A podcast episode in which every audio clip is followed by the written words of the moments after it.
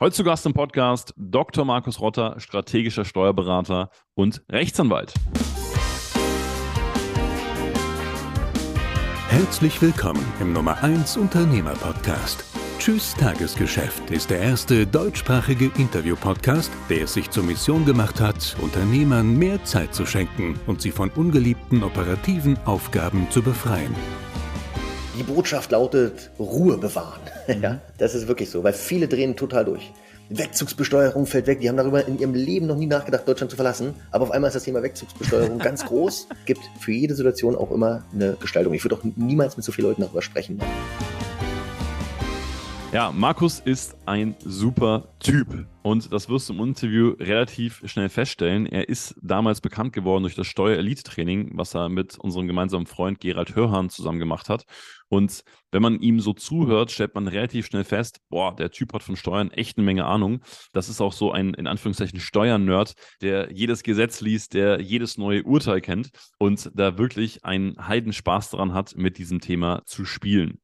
Und wir haben das Interview nach 20 Uhr aufgenommen an einem Dienstagabend. Das heißt, Markus war schon den ganzen Tag irgendwie im Office, äh, hat gearbeitet, hat sich mit steuerlichen Themen auseinandergesetzt und dann wirklich nochmal anderthalb Stunden feinstes Steuer-Know herausgeballert, äh, was ich erstens sehr zu schätzen weiß und zweitens mich auch nochmal darin bestätigt hat, wie leidenschaftlich er für dieses Thema brennt. Und wir sprechen in den 90 Minuten natürlich über das Thema Vermögensschutz, wir sprechen natürlich über das Thema Steuern und Gesellschaftsmodelle, aber auch über optimierte Investitionen und das große Thema Auswandern.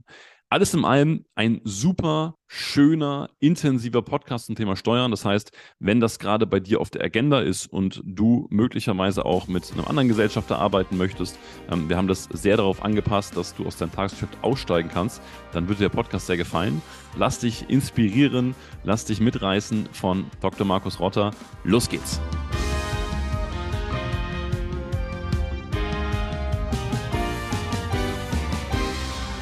Ähm, ist auch lustig. Ich war vergangene Woche am Freitag war ich bei einer Veranstaltung von dem äh, Dr. Ziedelmann. Ich weiß nicht, ob du den kennst. Do, Entschuldigung, Doktor, Doktor. Da hat er darauf hingewiesen. Ähm, und da ging es auch um das Thema erfolgreich sein als Unternehmer, beziehungsweise die Gesetze des Erfolges. Und der hat ja mittlerweile, ich glaube, 27 Bücher geschrieben, in mhm. zwei Sprachen übersetzt. Total spannend. Mhm. Ja, auch im Hinblick auf unternehmerischen Erfolg. Wir haben einen Test durchlaufen lassen am Anfang. Mhm.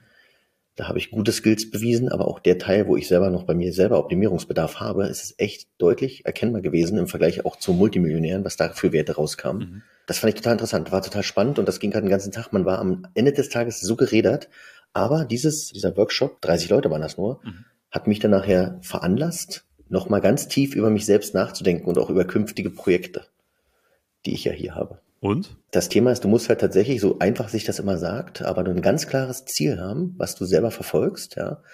Das musst du eigentlich visualisieren für dich. Ich bin ja sowieso so ein äh, visueller Typ.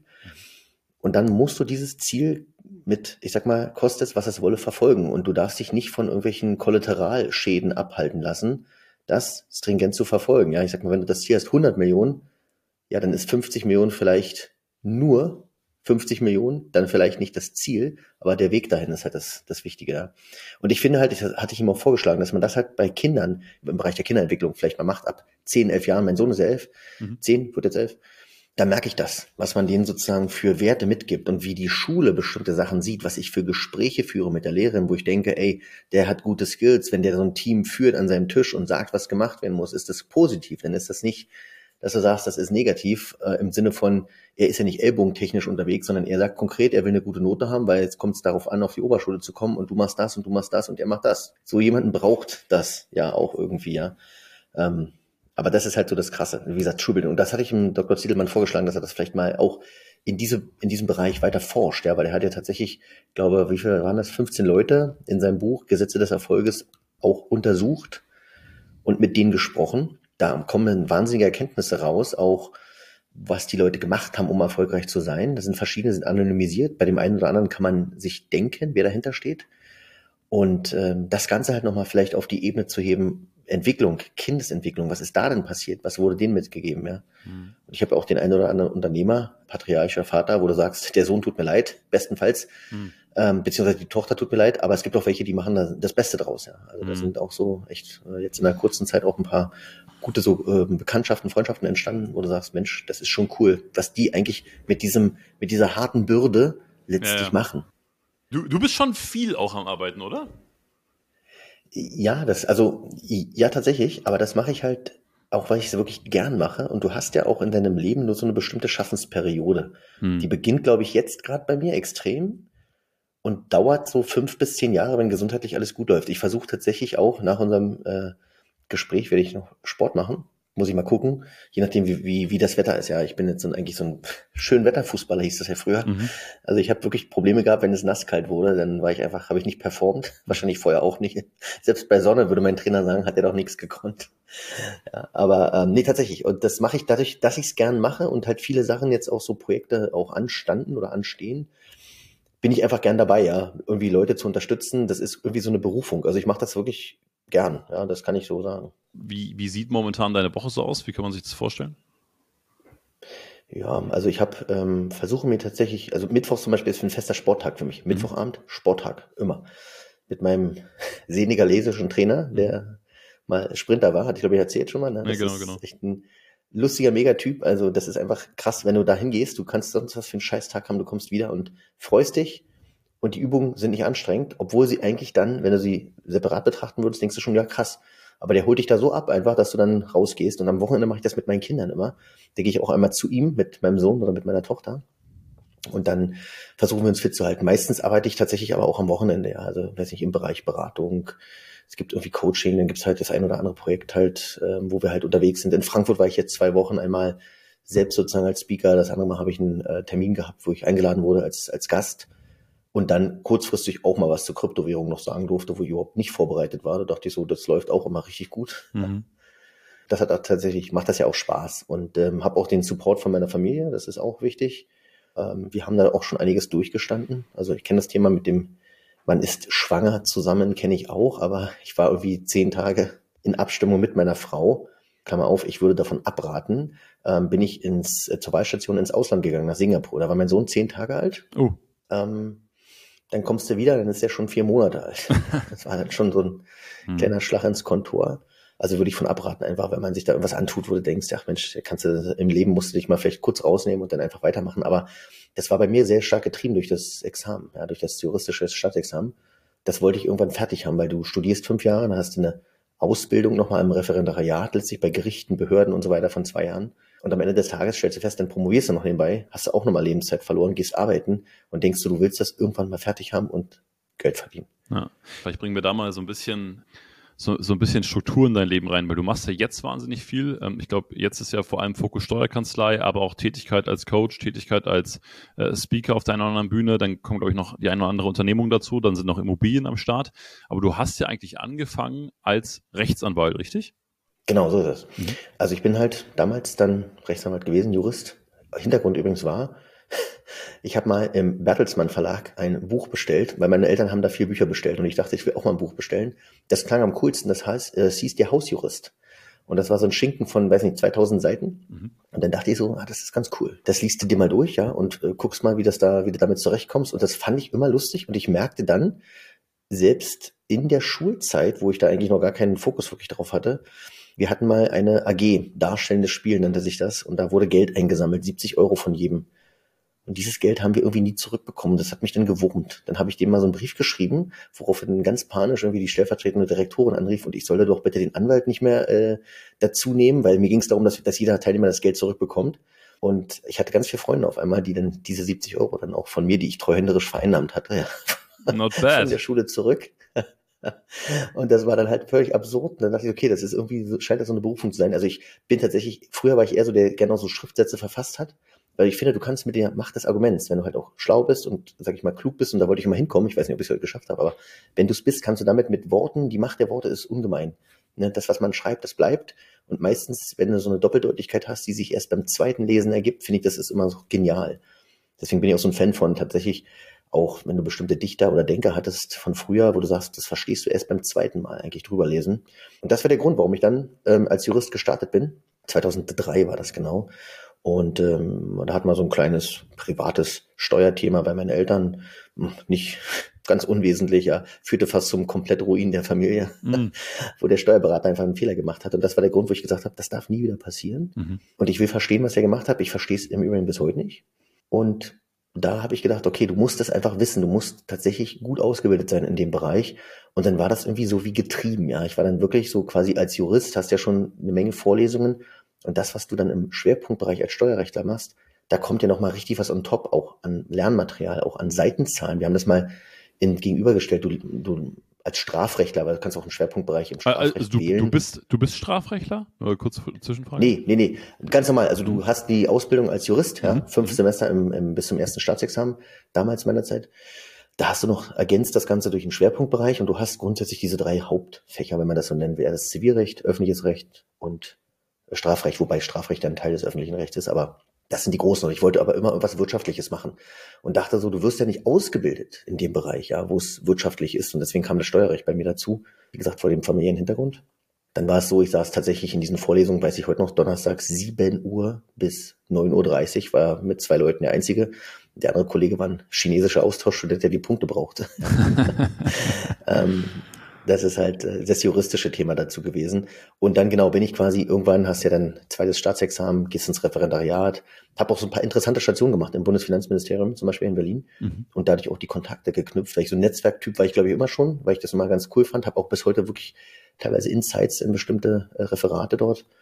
Und dann bin ich ähm, ja weggegangen, Wahlstation war ich in Singapur bin zurückgekommen und hatte dann über die Kontakte halt die Möglichkeit, irgendwo anzufangen und bin dann zu einer großen Big Four WPG gegangen, also Wirtschaftsprüfungsgesellschaft. Und das lief eigentlich alles, naja, ich musste natürlich mich bewerben, aber das war, glaube ich, dann eher auch so das Persönliche, was dann nachher mit entschieden, dass ich da hingehe. Das war mein juristischer Start als Anwalt dann sozusagen. Das finde ich auch bei dir ganz spannend, weil mh, hm, ich glaube, diese Kombination aus jemandem, sagen wir mal, der sehr rechts- und Paragraphen versiert ist und gleichzeitig aber Netzwerker ist ja jetzt auch wahrscheinlich eher rar, würde ich mal behaupten.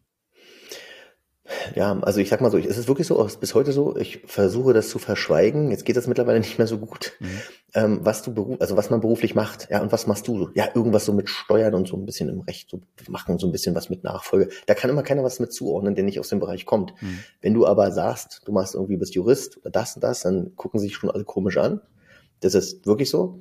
Und dann kommt die zweite Frage. Ich habe da mal eine Frage zu meiner privaten Einkommensteuererklärung. Mhm. Und dann ist die Party durch. Ja, dann bist du sozusagen der Mittelpunkt, aber im Prinzip nur das Wissensbecken da, wo dann irgendwelche Leute kommen mit ihrer, ich habe eine doppelte Haushaltsführung oder ich habe die Werbungskosten, also auch so ein Zeug, wo du sagst, boah, da liest du bitte einfach mal bitte schneller bei Google irgendwo nach. Mhm. Aber ähm, nee, tatsächlich, so wie du sagst, das ist auch, weil es gibt einige Kollegen, die sind ja auch bekannt, die im äh, Social Media Bereich unterwegs sind ähm, die haben das, glaube ich, auch für sich ganz gut gewonnen mittlerweile. Also auch dieses Thema, als Berater irgendwie an den Markt zu gehen, Sichtbarkeit zu zeigen, sichtbar zu werden. Und ähm, die Frage ist natürlich immer, was hinten an Qualität, äh, Qualität rauskommt. Da ist auch der Unterschied so der, der juristischen zur, naja, im Prinzip Steuerberater ist ja keine, kein Studium, sondern das ist letztlich eine Prüfung, die du ablegst, wenn du eine bestimmte Berufszeit hast oder wenn du eine bestimmte Ausbildung vorqualifiziert hast. Ja, und insoweit ist natürlich das juristische Studium sehr, sehr tiefgehend. Also du lernst wirklich das Problem zu lösen. Und es ist einfach schade, dass das so lange dauert in Deutschland, weil ich glaube, das würde vielen Leuten so die Skills an die Hand zu geben, auch ihre eigenen Probleme im Leben anders zu lösen. Mhm.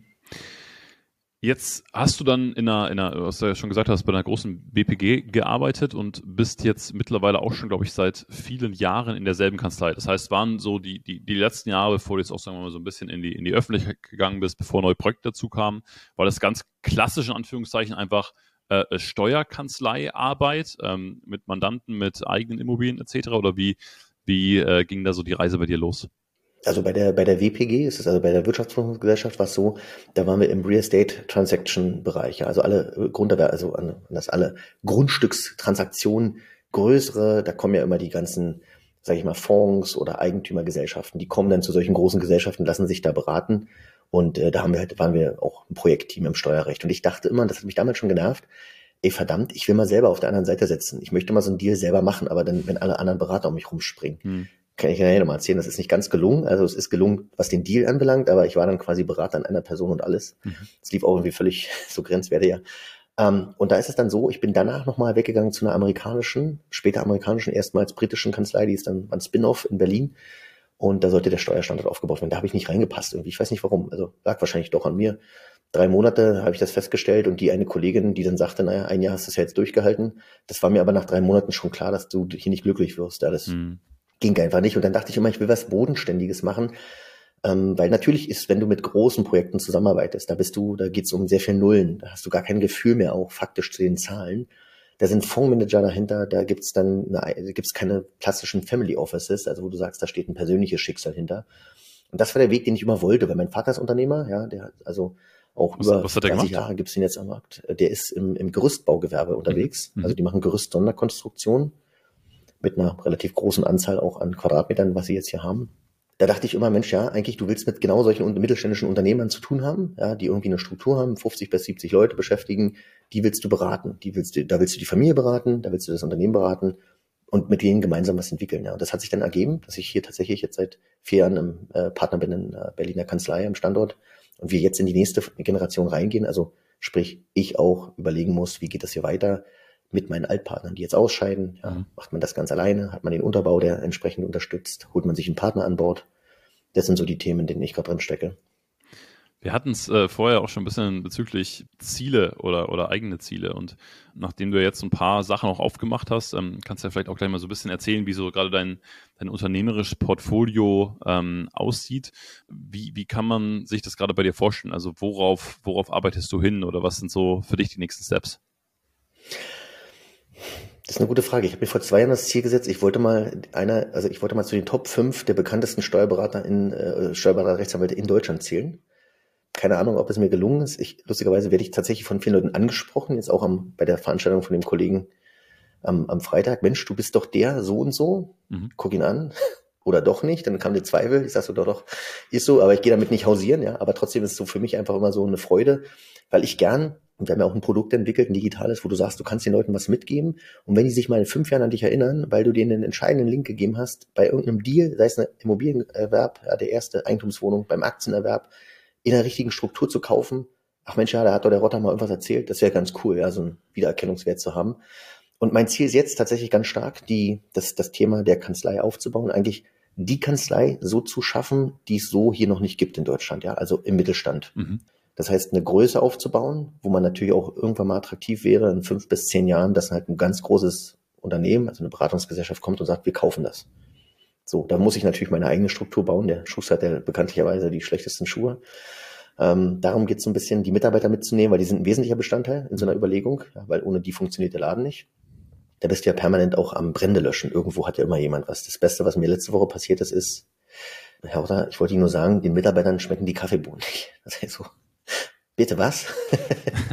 was habe ich jetzt mit diesen Kaffeebohnen zu tun? Ich habe mich da natürlich nicht drum gekümmert. Ich habe einen Kontakt in Potsdam gesagt, ruf den mal an. Hm. Aber so, so, ein Zeug halt, ja, das hast du ja im Tagesgeschäft hm. auch irgendwie. Das ist mein Ziel, aber da natürlich langfristig viel mehr Stabilität reinzubekommen. Durch Corona hatten wir viele Wechsel, Mitarbeiter. Das kennt, ich, jeder Unternehmer jetzt. Hm. Und ich würde mich auch so verstehen als gar nicht so der typische Buchhalter, Steuerberater, sondern eher so der Unternehmer, Steuerberater. Also der das tatsächlich lebt, auch im privaten Bereich halt die ein oder anderen Investments hat Co-Investments, wo ich mit drin bin einfach und wo ich sage, und so verstehe ich auch den Beruf. Mhm. Weil letztlich ist es eine Dienstleistung, die wir anbieten, ob die digital ist oder hier am Mann stattfindet, die muss funktionieren, der Kunde muss funktionieren. Da kommen wir wieder zum Thema Vertrieb, auch der muss ja dann funktionieren. Ja. Das ist so das Ziel. Cool. Also den Aufbau und deutlichen Verstärkung dieses Standortes hier ja auch gern äh, sozusagen übergreifend, regional, nicht nur regional, sondern wirklich international auch. Mhm.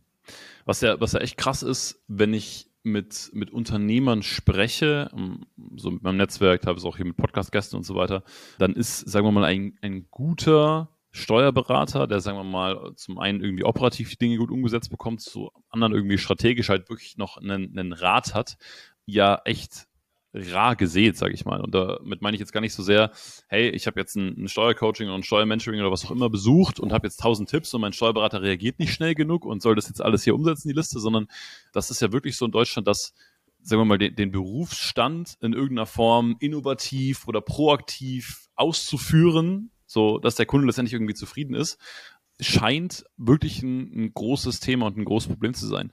Woran, woran glaubst du, liegt das? Ja, also einerseits ist es natürlich immer eine Frage Bedürfnisse. Ja, wer hat welche Bedürfnisse? Der, der Kunde oder der Mandant hat Bedürfnisse. Wie sind die auch nachher transferiert an den Berater? Was erwartet man vom Berater und was kommuniziert der Berater auch zurück? Was kann er auch? Ja, für mich das Gesündeste ist übrigens, wenn der operative Berater, den wir auch unterstützen, einfach sagt, ich bin da raus, ich habe da keine Ahnung. Sagt mir, was ich machen muss. Und dann aber versteht, wir wollen nicht das Mandat abwerben, sondern wir wollen einfach gemeinschaftlich eine Lösung finden. Ich glaube, das kommt so ein bisschen daher. Bei mir ist es also dadurch bedingt, das merke ich auch ganz stark, dass ich halt aus dem Juristischen komme, ja, aus der Gestaltungsberatung, aus Verträgen. Also ich, ich kann die Verträge selber auch machen. Ja. Viele von den Kollegen, die ja da draußen rumhampeln, die wissen ja gar nicht, wie eine Stiftungssatzung wirklich funktioniert. Ja, oder die wissen auch nicht, Gesellschaftsvertrag, das kann ich theoretisch alles mit Muster runterlagen, aber dass es bestimmte Feinheiten einfach gibt, selbst bei einem normalen GBR-Vertrag, wo ich sage, da macht es schon Sinn. Und das ist so mein Hintergrund, wo ich immer feststelle, okay, das macht Sinn, dass man aus dem Bereich kommt. Ja, das ergänzt man dann mit, mit dem Steuerrecht. Bei vielen ist es so, da ist der Weg unwahrscheinlich hart rein, sich reinzudenken. Also das siehst du an der Statistik. Ich glaube, laut, laut Rechtsanwaltskammer sind glaube, lass mich lügen, von 95.000 zugelassenen Anwälten sind wir irgendwie bei drei bis vier Prozent der doppelten äh, Berufsträger, also doppelt qualifiziert als mhm. Rechtsanwalt und Steuerberater. Das zeigt ja auch schon eine Richtung. Was ja wiederum dein USP ist, also muss man ja auch fairerweise sagen. Ja, ja, wenn du es so schön formulierst, ist es das tatsächlich. Ja. Ähm, weil viele höre ich dann, die sagen, ach, Sie sind ja gleich Anwalt, dann können Sie mich ja auch. Naja, und da muss ich das manchmal einschränken, weil ich sage, ich mache jetzt kein Miet- und WG-Recht. Mhm. Ich mache Gesellschaftsrecht, Steuerrecht, das machen wir mit, das, das, das kann man ja dann auch gerade die Nachfolge, die besteht ja aus so vielen Bereichen, ja, wenn du dann nach einen Unternehmer berätst mit der Tochter, was passiert bei einer Schenkung eigentlich? Was kann denn passieren? Wie kann er sich absichern? Was ist ein Niesbrauch? Das mag steuerrechtlich, kann jetzt ja auch der Steuerberater erklären, aber tatsächlich die Umsetzung bei Widerrufsgründen, da sagt der Steuerberater, Schenkungsvertrag bin ich raus, den mache ich nicht mit. Den macht doch der Notar. Gut, wir haben mittlerweile einen entwickelt hier mit einem Berliner Notar, der hat irgendwie auch, weiß ich wie viel, etliche Widerrufsgründe. Das heißt, der Unternehmer ist abgesichert nachher. Das muss ihm aber irgendwie erklären können das versuche ich tatsächlich auch immer weitestgehend so einfach wie möglich, weil das ist schon eine Hoch, also Hochreck ist das generell Steuerrecht, finde ich jetzt, ja, weil das ist ganz oft Inselwissen, es ändert sich viel. Es gibt immer die Entscheidung, wo du selbst nach zehn Jahren denkst, das kann doch nicht wahr sein, dass du das nicht so gesehen hast, dass der BFH seit 67 Mal entschieden hat, ja. Thema Betriebsaufspaltung ist immer wieder so ein Evergreen bei Mandanten, die das dann nicht sehen, ja. Also, wo auch der Berater das manchmal nicht sieht, wo sowas einfach eintritt, weil was gemacht wird, ohne abzustimmen. Aber am Ende des Tages ist es, glaube ich, einfach eine Sache von beiden, was ich sagte eingangs, Bedürfnisse, sowohl des Mandanten mhm. als auch des mhm. Beraters. Und da muss man, finde ich, immer ganz klar und offen kommunizieren und sagen, das ist der Thema, das Thema, wo ich, wie ich weiterkomme beidseitig. Genau. Und, und dann vielleicht die Folgefrage, wenn jetzt jemand gerade zuhört von unseren Unternehmern, der irgendwie sagt, boah, ich bin jetzt irgendwie mit meinem, mit meinem Steuerberater irgendwie nicht ganz so happy und ich vergleiche es zum Beispiel mal mit einem, mit einem Geschäftsführer oder, oder vielleicht auch mit einem Anwalt. Also du willst ja irgendwie A-Player um dich herum haben. Ne? Also du willst irgendwie Leute haben, die proaktiv sind, die Dinge sehen, denen du vertrauen kannst, wo du das Gefühl hast, okay, die sind auch irgendwie ein Stück weit cleverer als du. Und ich finde es dann immer so ein bisschen unglücklich, wenn ich als Unternehmer meinen Steuerberater führen muss und sagen muss, hey, guck mal, das und das und das geht. Also Ideen einbringen, keine Frage. Das, das, deswegen Frage an dich, wie bewerte ich denn jetzt oder wenn ich jetzt irgendwie einen Steuerberater empfohlen bekomme oder mal mit einem spreche, wie würdest du rangehen? Wie kriege ich ein Gefühl dafür, ist das ein A-Player oder eben nicht? Hm. Das ist tatsächlich auch die Frage, wie finde ich den richtigen Steuerberater so ein bisschen, ja. Hm. Ähm, vielleicht da ganz kurz vielleicht vorweggestellt, diese Unterscheidung, es gibt ja tatsächlich diese, sag ich mal, von uns entwickelte Unterscheidung, den operativen Berater, also der macht wirklich alles und das macht er gut, der bucht wahrscheinlich zehnmal schneller, als ich das selber könnte. Mhm ja, erstellt den Jahresabschluss, ähm, begleitet die Betriebsprüfung, gut, das machen wir auch. Und dann gibt's den strategisch-gestalterischen. Ja, und da ist die Frage, wie erkennt man eigentlich so die Unterscheidung? Erstmal muss ich mal als Steuerberater, Anwalt selber darüber klar sein, welchen Bereich ich abdecke.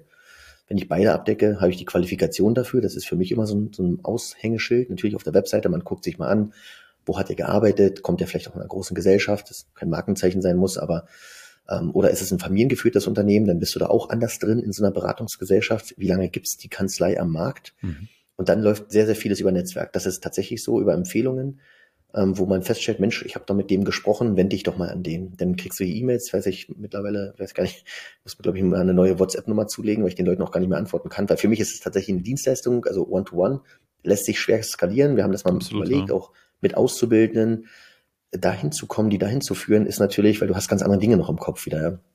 auch bei einer Strukturierung.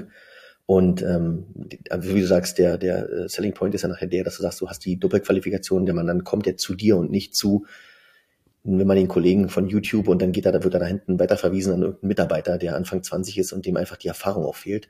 Das ist ja nicht so der Sinn des Ganzen. Ja. Da muss ich natürlich auch immer aufpassen, man darf den Namen auch nicht verbrennen bei so einer Nummer. Mhm. Aber die Unterscheidung ganz klar ist tatsächlich, ich gucke mir die Webseite an, ich gucke mir an, zum Beispiel als Anwalt ist ein Schwerpunktbereich Steuerrecht, könnte ich durch eine Zusatzqualifikation haben, Fachanwalt für Steuerrecht. wenn ich einen Steuerberateranwalt habe, dann gucke ich auch so ein bisschen rein, in welchem Bereich berät der. Manchmal sind ja auch Kollegen spezialisiert auf bestimmte Gruppierungen wie Ärzte, Heilberufe. Dann gucke ich mir da an, dann weiß ich auch in der Regel, wenn er das nur macht den ganzen Tag, kennt er auch die Themen drumherum. Aber das ist natürlich, sichert mir nicht den Vermögensaufbau, ne? das ist ganz klar. Also das mhm. eine kann er beruflich, fachlich gut machen.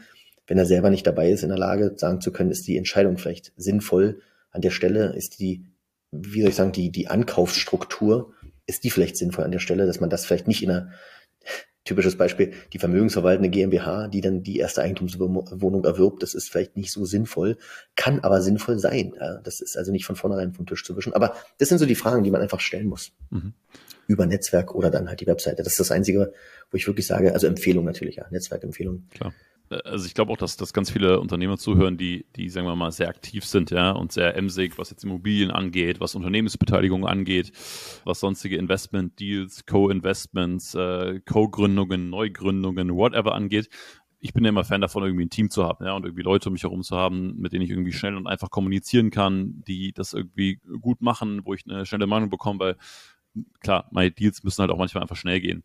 Wie würdest du denn oder wie ist vielleicht sogar, naja, ohne dass, dass du jetzt da zu tief eintauchen musst, was, was Namen angeht und so weiter, ähm, wie würdest du oder wie ist denn dein Team um dich herum aufgestellt? Also sagst du auch, hey, ich habe einen Anwalt, ich habe nochmal einen Steuerberater, einen anderen, sagst du, hast vielleicht sogar jemanden, der sich im finanziellen Bereich nochmal mehr auskennt, wie bist du da aufgestellt?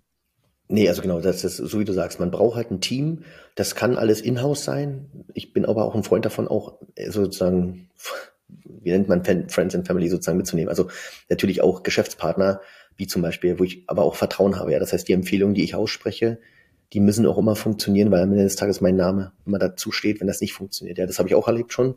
Das war dann blöd. Und da ist es tatsächlich so, intern ist es so, also wir haben natürlich hier Mitarbeiter, denen du halt Sachen auch geben kannst, auch Steuerberater, die angestellt sind, mhm. die den Weg vielleicht in die Partnerschaft nicht, nicht wollten, aus persönlichen Gründen. Ähm, die, ähm, ich sag mal, insoweit unterstützen können. Ich arbeite auch mit externen, auch mit externen Steuerberatern zusammen, wo ich weiß, das hat sich über Jahre bewährt, das funktioniert. Ich weiß, Schwerpunktbereich ist zum Beispiel die Bewertung von Grundbesitz, das läuft. Genauso bei Gutachtern gibt's auch den einen oder anderen, den ich immer empfehlen kann und sagen kann. Und das Schöne ist, die Leute wissen das, also die, die äh, entsprechenden Dienstleister, externe, Gutachter oder Finanzierer, Finanzierungsvermittler, die wissen das unwahrscheinlich zu schätzen und wissen auch, die müssen performen. Weil ich denen das halt von vornherein, also das an der Stelle die Botschaft, klare Botschaften senden und auch Erwartungshaltung formulieren und ich sage, wir gucken uns das an, es funktioniert einmal nicht, dann gibt es noch sicherlich eine zweite Chance, ja, aber wenn es dann halt die, und gerade Thema Zuverlässigkeit ist A und O, es kann immer was dazwischen kommen, aber dann muss ich einen Anruf bekommen oder muss derjenige einen Anruf bekommen, das geht heute nicht, das passt halt nicht.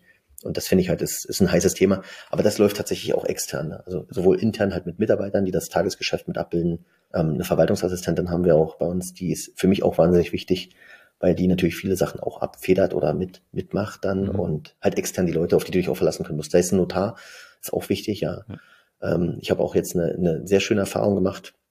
Mein Sohn hatte sich ähm, schwer verletzt ähm, am Rücken tatsächlich. Das war auch, hat alle so in so einen Schockzustand versetzt und ich wusste, ich habe im Steuercoaching jemanden, Professor einer renommierten äh, Uniklinik, dem habe ich eine kurze WhatsApp geschrieben, einfach so aus der Hilflosigkeit heraus, ja der hat mir dann eine Menge äh, Sorgen genommen, mich beruhigt. Der hat das mit einer Kollegin besprochen. Und das fand ich halt so, das war so ein, so dieser, dieser Gedanke, die Welt ist rund, ich gebe links und empfange rechts. Mhm. Und da ging nichts darum, dass ich bei dem mal was abgerechnet habe und was nicht abgerechnet habe oder er bei mir irgendwas abrechnet, sondern es war einfach so ein Zutun, wo ich dachte, okay, das ist so die, die Gebung. Ne?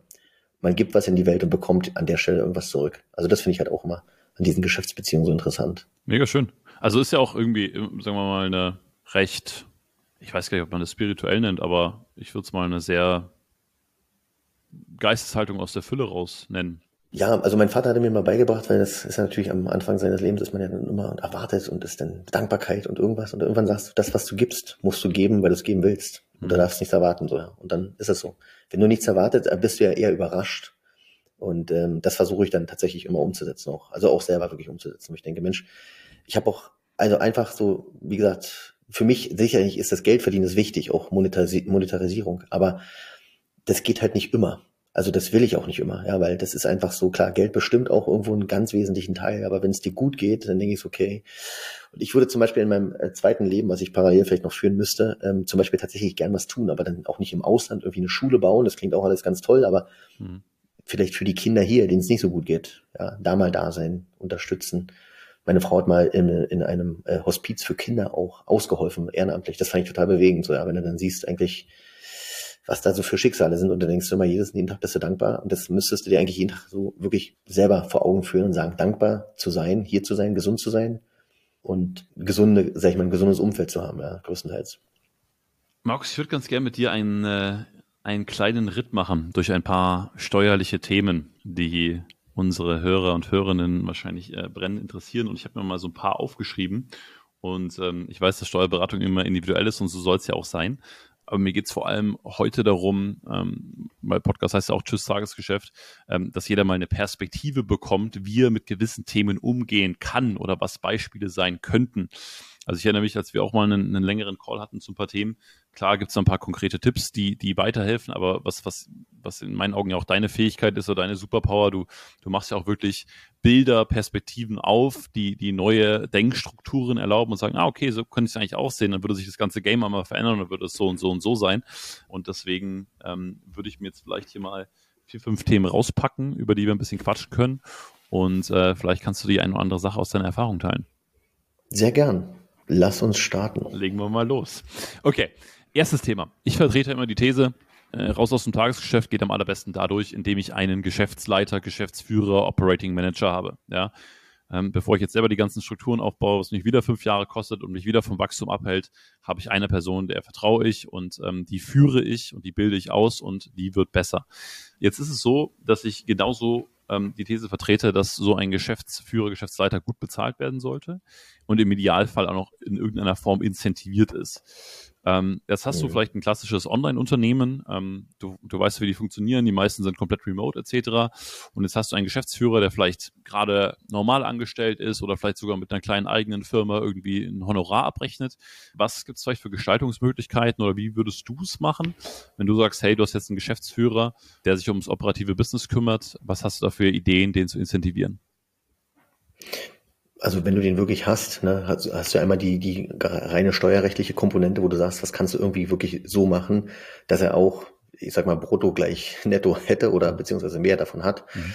Ähm, das setzt oftmals, also einfach voraus, ich muss darüber nachdenken, will ich den gesellschaftsrechtlich bei mir beteiligen am mhm. Unternehmen oder möchte ich das vielleicht nur virtuell machen, möchte ihn aber am Ergebnis des Unternehmens beteiligen, äh, rein virtuell.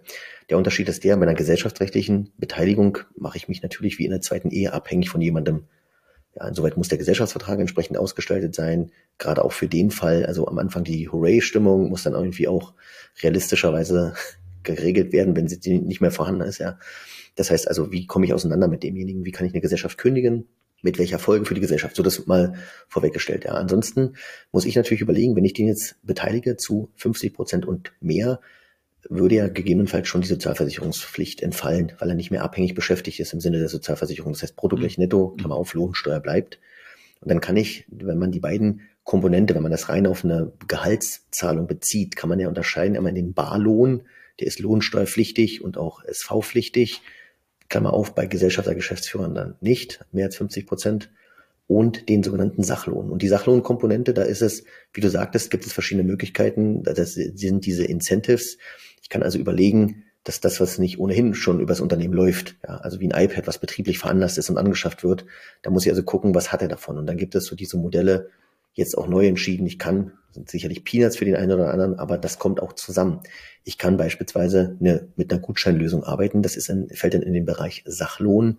Der ist dann Steuer, also Lohnsteuer, als auch SV-frei. 50 Euro Gutschein, da gibt es mittlerweile gute Anbieter. Du hast eine Kreditkarte, du schickst die sozusagen einmal an deine Mitarbeiter oder an den Kollegen dann raus. Die wird jeden Monat aufgeladen mit 50 Euro. Kannst die noch einmal mit 60 Euro dann für einen Anlass auf, aufwenden, also Geburt, Hochzeit, äh, Jubiläum, ja, dann hätte man das. Und dann kann man das Ganze natürlich ergänzen durch sogenannte pauschal versteuerte Sachbezüge wie Restaurantchecks. Mhm. Es gibt dann Erholungsbeihilfen noch als Beispiel. Ja. Es gibt dann auch Kinderbetreuungskostenzuschüsse, die auch steuerfrei gewährt werden können. Das heißt, ich kann den gesamten Konsum versuchen, den er im privaten Bereich hat, ins Unternehmen rein zu verlagern. Mhm. Sprich, durch solche Sachen, die er aus seinem Brutto gleich Netto wäre es ja dann nicht mehr, sondern er muss Brutto verdienen, damit er Netto das hat und davon das bezahlt. Da kehrt man den Sachverhalt so ein bisschen um und sagt, nee, nee, er verdient Brutto das und bekommt steuerfrei das dazu zum ohnehin geschuldeten Arbeitslohn. Und das ist bei ihm dann letztlich eigentlich ein Posten, den er nicht aus seinem Netto bezahlen muss. Das ist mal so der ganz einfache Fall. Mhm.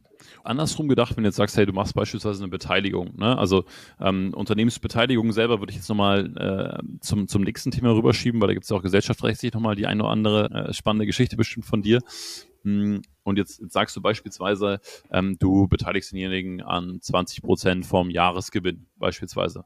Ne? Jetzt ist natürlich auch wieder diese Abhängigkeit drin im Sinne von, naja, du als Unternehmer bestimmst, was der Jahresgewinn ist und du bestimmst, ob gegen Ende des Jahres nicht noch einmal irgendwo sehr viel Geld investiert und ausgegeben wird, was den Jahresgewinn letztendlich schrumpfen lässt.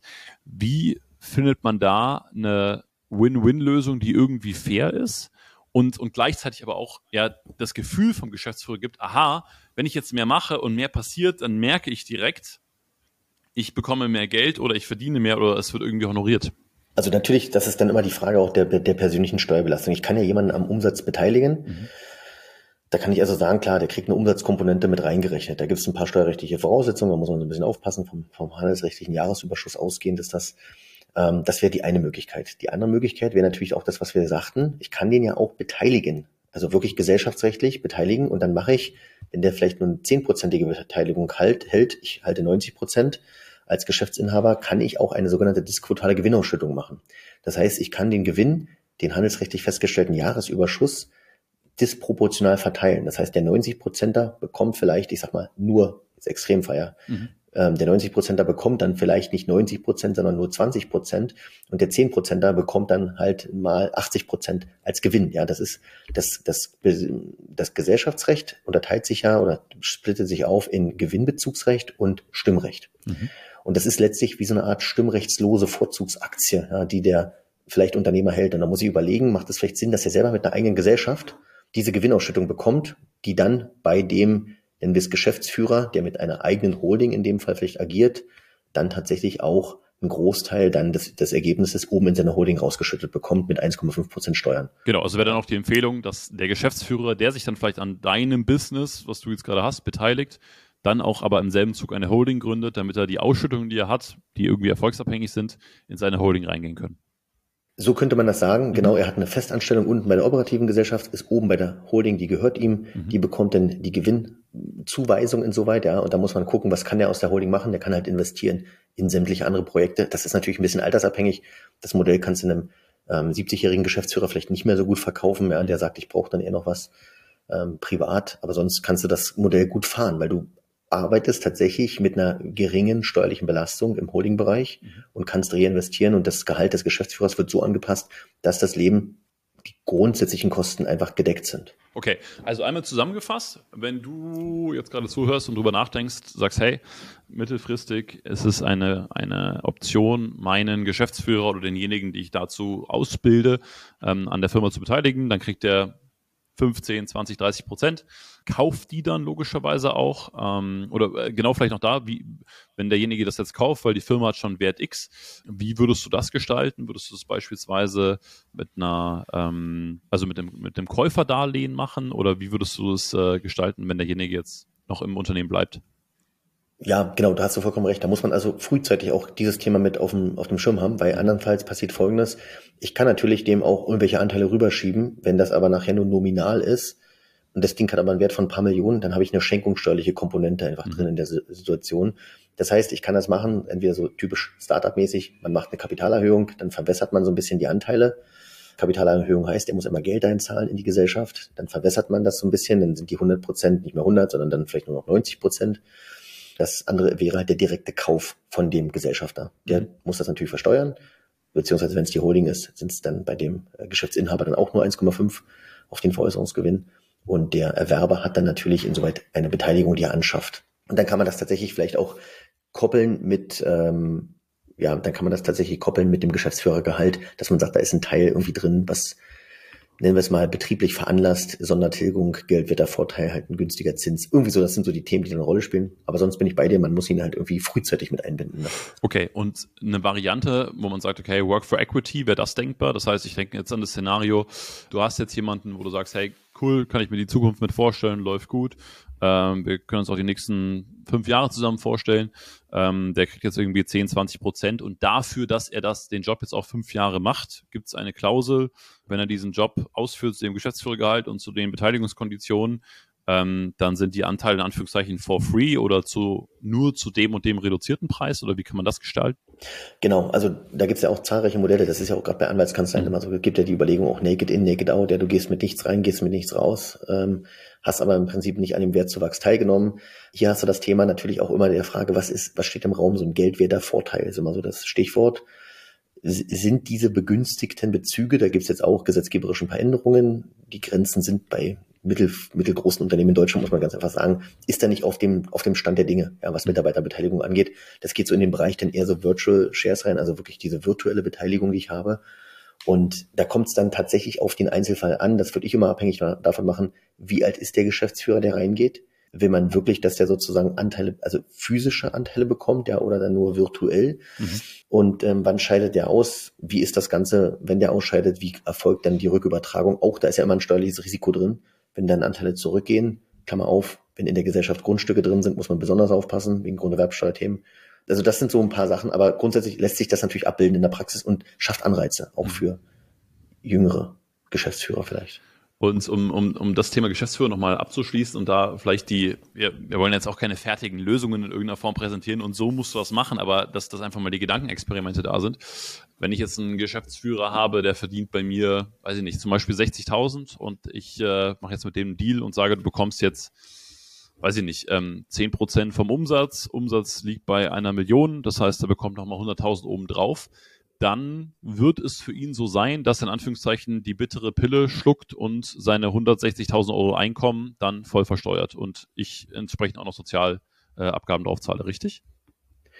Ja, also grundsätzliche Aussage ist erstmal richtig. Jetzt könnte man natürlich überlegen, wie wird dann so ein Umsatz mit vielleicht ausgezahlt? Kommen wir da vielleicht auch eher in den Bereich der pauschal versteuerten Sachlohnbezüge rein?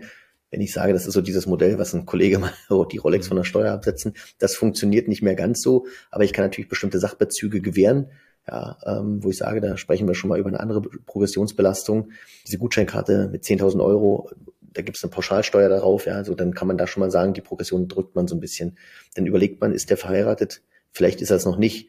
Es reicht ja ein Tag im Jahr, dann mhm. macht man das vielleicht aus steuerlichen Gründen. Schließt man dann doch die Ehe, natürlich bitte mit Ehevertrag oder mit einer entsprechenden Regelung. Mhm was passiert, modifizierte Zugewinngemeinschaft fällt mir dazu ein. Ja. Ja, ja, ja.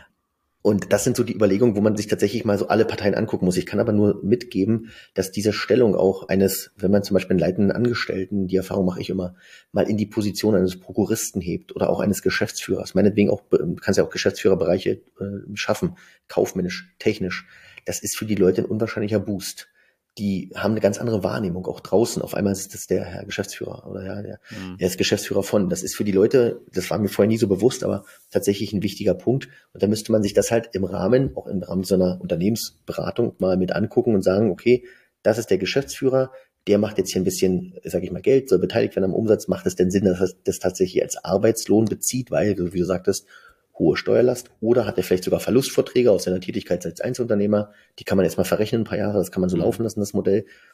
Müsste man ihn vielleicht beteiligen langfristig. So. Cool.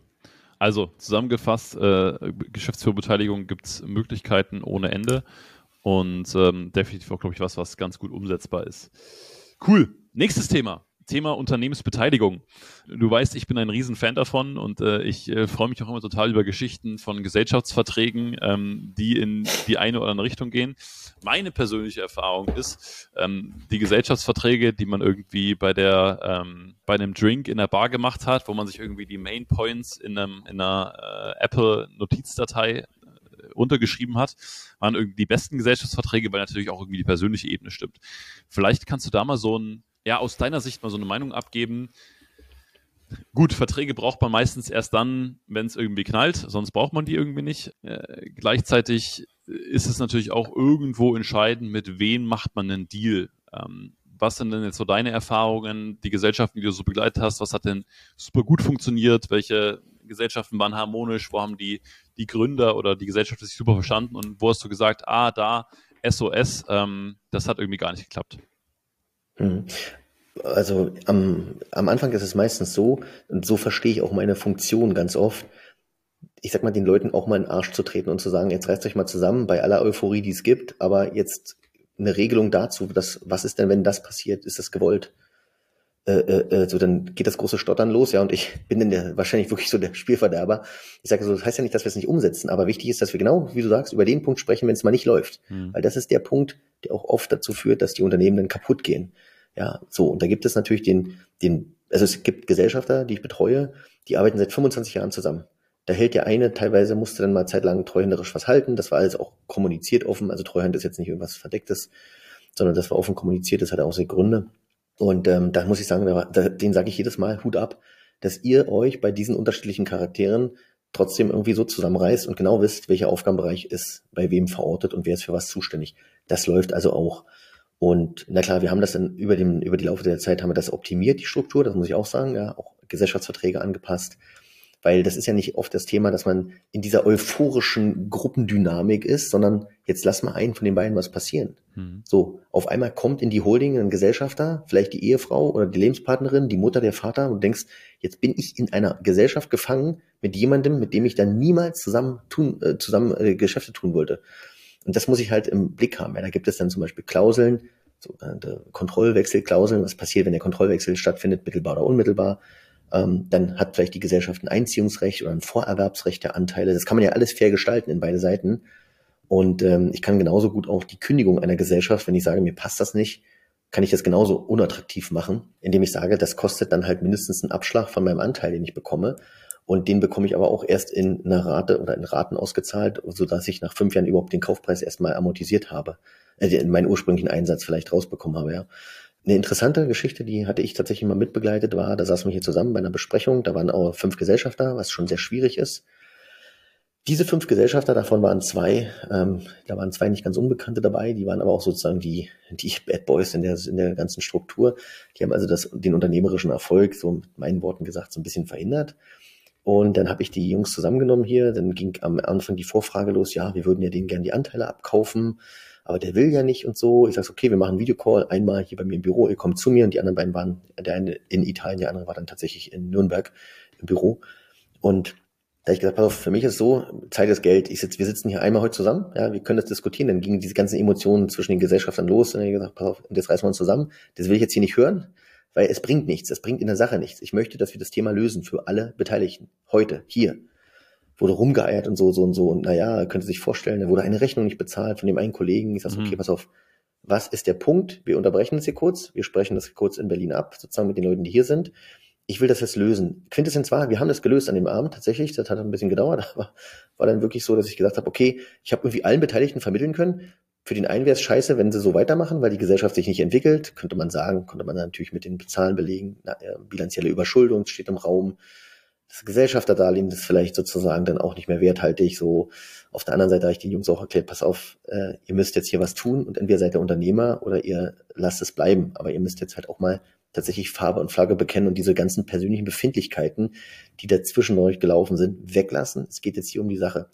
Jetzt ging es weiter.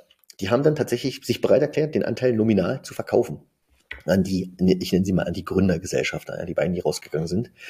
Und dann hat man das sogenannte schenkungssteuerliche Thema von Paragraph 7 Absatz 8 und 7 Absatz 7 Erbschaftssteuergesetz. Da ist auch die Schenkung geregelt. Das ist das Problem. Du verkaufst nominal, der Wert der Gesellschaft ist aber höher. Mhm. Und da ist natürlich ein Thema dabei, auch unter fremden Dritten könnte dann eine schenkungssteuerliche Komponente sein, weil insoweit du quasi den Kaufpreis ja nicht einnimmst, könnte das ja eine Schenkung sein, weil der andere verzichtet ja auf Geld, was er hätte haben können. So, dann haben wir eine riesen aufwendige Präambel reingeballert beim Notar, weil ich dachte, das musste auch im Finanzamt ganz klar dokumentieren, warum das hier nicht der Fall ist. Hab so die halbe Gesellschaftergeschichte nochmal so niedergeschrieben. Selbst der Notar rief danach an und meinte zu mir, das war sehr lustig, weil als alle Beteiligten im Notartermin saßen und diese Präambel verlesen wurde, sagte der eine von den ausscheidenden Gesellschaftern, also ganz so schlimm war es doch jetzt nicht. So, und das fand ich natürlich so geil, weil ich dachte, okay, ist genau der Effekt Erfolg, den auch das Finanzamt dann hätte, um sagen zu können oder um nicht sagen zu können, das ist eine Schenkung, sondern das ist halt wirklich ein Verkauf unter fremden Dritten gewesen. Hm. Das war mal so eine Story, so eine Erfolgsstory jetzt aus dem letzten Jahr, wo ich dachte, Mensch, endlich, das hat irgendwie anderthalb Jahre haben die da rumgedoktort. Ich gesagt, wir setzen uns jetzt zusammen, wir machen das jetzt, ich will es jetzt klären und jetzt klären wir es und dann war es geklärt. Und die sind jetzt auch sozusagen jeder in, in einer Struktur unterwegs.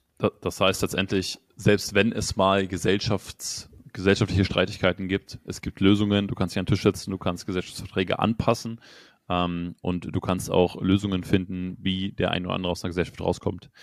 Um das Ganze vielleicht zu verhindern oder von Anfang an, sagen wir mal, ein eine gute Mix zu machen. Ne? Das eine ist natürlich irgendwie die persönliche Komponente, zu sagen, okay, match das irgendwie zwischen den Gesellschaftern. Äh, ich habe zum Beispiel festgestellt, was brutal wichtig ist, ist äh, eine, eine, klare Aufgabendefinition, wer macht was und wer ist wofür verantwortlich. Ähm, was würdest du sagen, ist aus deiner Sicht, was sind so die Top 3, Top 5 Dinge, die man in einer, in einer Partnerschaft in einer, oder in einer äh, zumindest gesellschaftlichen Partnerschaft irgendwie beachten darf? Also da hast du, glaube ich, das Wichtigste für mich auch genannt. Ne? Eine ganz klare Aufgabendefinition. Das lässt sich auch nicht immer wirklich umsetzen, aber bei, bei Mitarbeitern würde man sagen, eine Stellenbeschreibung. Aber genau das ist es letztlich.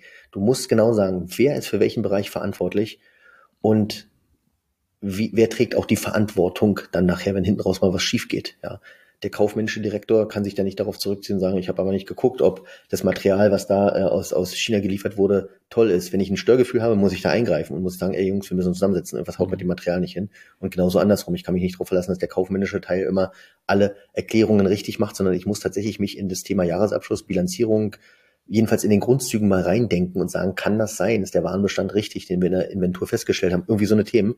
Deswegen klare Aufgabendefinition ähm, ein solides Vertragshandwerk. Auch, ein, ich würde sagen, man sollte das halt in der Ebene, wenn man mit mehreren Geschäftsführern definitiv arbeitet, auch ähm, eine Art so ähm, ja quartalsweise Review machen, ja auch gegenseitig sich abholen. Wo mhm. ist der Stand der Gesellschaft? Mhm. Und dann natürlich das Vertragswerk. Das ist das A und O. Und vielleicht kann man auch, was du sagtest, die Aufgaben kann man lassen, lassen sich ja auch in einer Geschäftsordnung beschreiben. Ja, das ist ja meistens ein Bestandteil, nicht der Hauptbestandteil ähm, zur Satzung, so ein Gesellschaftsvertrag, den es gibt, sondern es gibt so Beiwerke. Und da kann ich auch eine Gesellschaftervereinbarung zum Beispiel schließen und sagen, was passiert denn eigentlich, Jungs? Wir schreiben da nichts im Gesellschaftsvertrag rein, der vielleicht im Handelsregister hinterlegt ist, den alle sehen, sondern wir haben daneben eine Vereinbarung, die läuft, die ist vielleicht auch notariell geschlossen. Was passiert denn eigentlich, wenn mal jemand krankheitsbedingt, da muss er nicht immer sterben, aber wenn jemand krankheitsbedingt nicht in der Lage ist, dann muss man eine faire Lösung haben und sagen, ey, pass auf, du bekommst einfach ein halbes Jahr, bist du abgesichert und bekommst von uns auch deinen Anteil weitergezahlt. Hm. Ja, und danach muss man sich vielleicht entweder neu zusammensetzen oder sagen, danach schmilzt das ab. So, da wissen alle, okay, der ist krank, der kann nicht arbeiten, der kann also nichts reinbringen in die, ins Unternehmen. Trotzdem, wir haben die Regelung gemacht, fair enough für alle, könnte auch mich treffen und dann läuft, läuft das Thema erstmal durch. Ja, so eine Solidargemeinschaft muss man bilden, trotz allem, trotz dem Kapitalismus sozusagen, der da irgendwie dann vorherrschen sollte, um da Geld zu verdienen. Aber natürlich muss da auch irgendwie so eine soziale Komponente rein. Und da muss ich halt einfach sowas treffe ich halt in Zusatzvereinbarungen. Aber deswegen die Aufgabenbeschreibung plus eine Zusatzvereinbarung vielleicht für diesen Bereich. Okay, aber die Aufgabenbeschreibung würdest du auch in den Zusatzbereich reinnehmen und dann wirklich ganz klassisch, hey, Gesellschafter 1 ist für Marketing und Vertrieb verantwortlich, Gesellschafter 2 für Fulfillment und Finance oder was auch immer. Genau, und dann geht's dann schon los, das Juristische. Was ist denn eigentlich Fulfillment und Finance? Ja. Bedeutet Finance, ich kümmere mich um die rechtzeitige Abgabe der Steuererklärung. Also das sind nachher wirklich Natürlich muss man aufpassen, dass man es nicht zu genau macht, weil dann sagt er immer, ich bin doch nur dafür, wir haben es doch hier genau definiert. Ja. Da gibt es ja diese schöne juristische Formulierung, ist zuständig, mhm. insbesondere für, ja, nicht abschließend, also enumerative Aufzählung, das, das und das. Und dann sagst du halt, ja, und alle damit im Zusammenhang stehenden sonstigen Geschäfte, dann weiß man das ungefähr schon. Man hat ja ein Gefühl, auch wenn man miteinander irgendwie eine Verbindung eingeht. Mhm. Abschließend vielleicht zum Gesellschaftervertrag. Ähm, Gibt es irgendwas, wo du den Zuhörern raten würdest, achtet da mal besonders drauf, wenn ihr einen Gesellschaftsvertrag macht. Ähm, das ja. ist potenziell Streitpunkt, kommt immer wieder vor, kann man verhindern. Ähm. Genau, also da gibt es zwei Sachen. Die eine ist halt, die betrifft das Gesellschaftsrecht und letztlich auch das Erbrecht. Ja, beides muss testamentarisch, Erbrecht, Gesellschaftsvertrag, ist das aufeinander abgestimmt. Mhm. Das ist ganz oft ein Problem in der Praxis, dass im Testament steht das, im Gesellschaftsvertrag steht das. Also ich, Beispiel, den Anteil erbt meine Frau, meine Frau darf aber faktisch nicht Gesellschafterin werden. So, dann hat man so einen Widerspruch. Was gilt denn jetzt? Mhm. Erbrecht, Gesellschaftsvertragsrecht, ja. Ähm, das ist ein Thema, wo ich sage, bitte immer auf Aktualität prüfen. Also das muss natürlich auch an den Gegebenheiten, an die Gegebenheiten angepasst werden. Vielleicht weniger das, das gesellschaftsrechtliche, aber das steuerrechtliche. Sind Abfindungsklauseln wirksam? Ja, kann ich sagen, der bekommt nichts? Nee, ist schwierig. Könnte ein Verstoß sein, laut Bundesgerichtshof. Ja. Also das sind so die Themen, die man so ein bisschen äh, im Blick haben muss. Mhm. Und wenn man das halt, das normal, den Gesellschaftsvertrag, so wie du gesagt hast, auf das Wesentliche beschränkt, ja, Vertretung, ähm, Vertretungsbefugnisse zum Beispiel, dann äh, Unternehmensgegenstand, Zweck, Stammkapital, also das sind so die typischen GmbH-Themen. Bei einer KG hast du vielleicht noch die Kapitalkonten drin, die ganz genau benannt werden müssen. Den Rest würde ich in der Nebenvereinbarung immer regeln, weil die lässt sich schneller ändern als das notarielle mhm. Thema. Mhm. Ja, es sei denn, Schriftform jetzt äh, zugelassen, dann geht das auch so paraffiert man auch die Seiten und dann hat man das tatsächlich einmal dokumentiert und kann da auch immer wieder rangehen. Aber das sind so die Themen, wo ich sagen würde, das äh, brennt in der Praxis oft. Ja. Mega, Markus. Äh, wilder Ritt durch Steuer- und Gesellschaftsrecht. Ähm, wir, wir, wir, wir, wir, springen mal aufs, wir springen mal aufs nächste Pferd. Wir springen mal auf das Immobilienpferd. Äh, ich glaube, es ist ja auch so deine, deine Anlageklasse oder das, wo du am meisten Passion für hast, oder? Genau, das war das, was ich mhm. eingangs schon sagte. Ich hatte ja mal, wollte ja immer mal auf der anderen Seite sitzen mhm. und habe dann am, lass mich überlegen, das muss am 30.06.2021 gewesen sein, da änderte sich nämlich ab 1.07. das Grunderwerbsteuerrecht in Deutschland. Ja, das heißt also, diese 94.6, ich weiß nicht, ob der im einen oder anderen, der einen oder anderen sagt das vielleicht was, die 94.6 Konstrukte, sprich ich kaufe eine Gesellschaft mit zwei Erwerbern, der eine erwirbt 94 Prozent, der andere 6 Prozent, dann löse ich damit keine Grunderwerbsteuer aus oder habe das nicht. Jetzt hat sich diese Grenze geändert auf 89,11 und die 10-Jahresfrist sozusagen, also die fünf Jahre wurden zu zehn Jahren gemacht. Und da war das Thema, dass ich dachte, ich will ja damals auf der anderen Seite sitzen und habe das wirklich verfolgt. Ich war da, habe irgendwann einen Share Deal gefunden, ähm, habe dann einen Investor mit reingenommen aus der Familie und dann habe ich gesagt, pass auf, das ist ein super Ding und wir können hier Grunderwerbsteuer sparen, ja. Also so wie man so selber dann unterwegs ist. Habe auch ein Working Paper, also ein Arbeitspapier geschrieben, Structure Paper für die Bank. Die wussten erstmal gar nichts. wissen, viele Banken wissen mit einem Share Deal nichts anzufangen. Ja? Also Share Deal ist der Kauf der Anteile an einer Gesellschaft, wo Immobilien drin sind beispielsweise. Mhm. Anders als wenn ich die Immobilie direkt kaufe. Wenn ich die Immobilie direkt erwerbe als Asset Deal, mhm. zahle ich Grunderwerbsteuer auf diesen Asset Deal. Wenn ich die Anteile an der Gesellschaft erwerbe, kann ich diese Grunderwerbsteuer, vorsichtig gesagt, ähm, legal vermeiden. Ja, das ist ja ganz oft auch hier bei großen äh, Gesellschaften der Fall gewesen, dass der Grunderwerbsteuer nicht angefallen ist einfach. So, und dann habe ich gedacht, okay, das habe ich dann aber auch ein bisschen unterschätzt. Dann kam der Share-Kaufvertrag.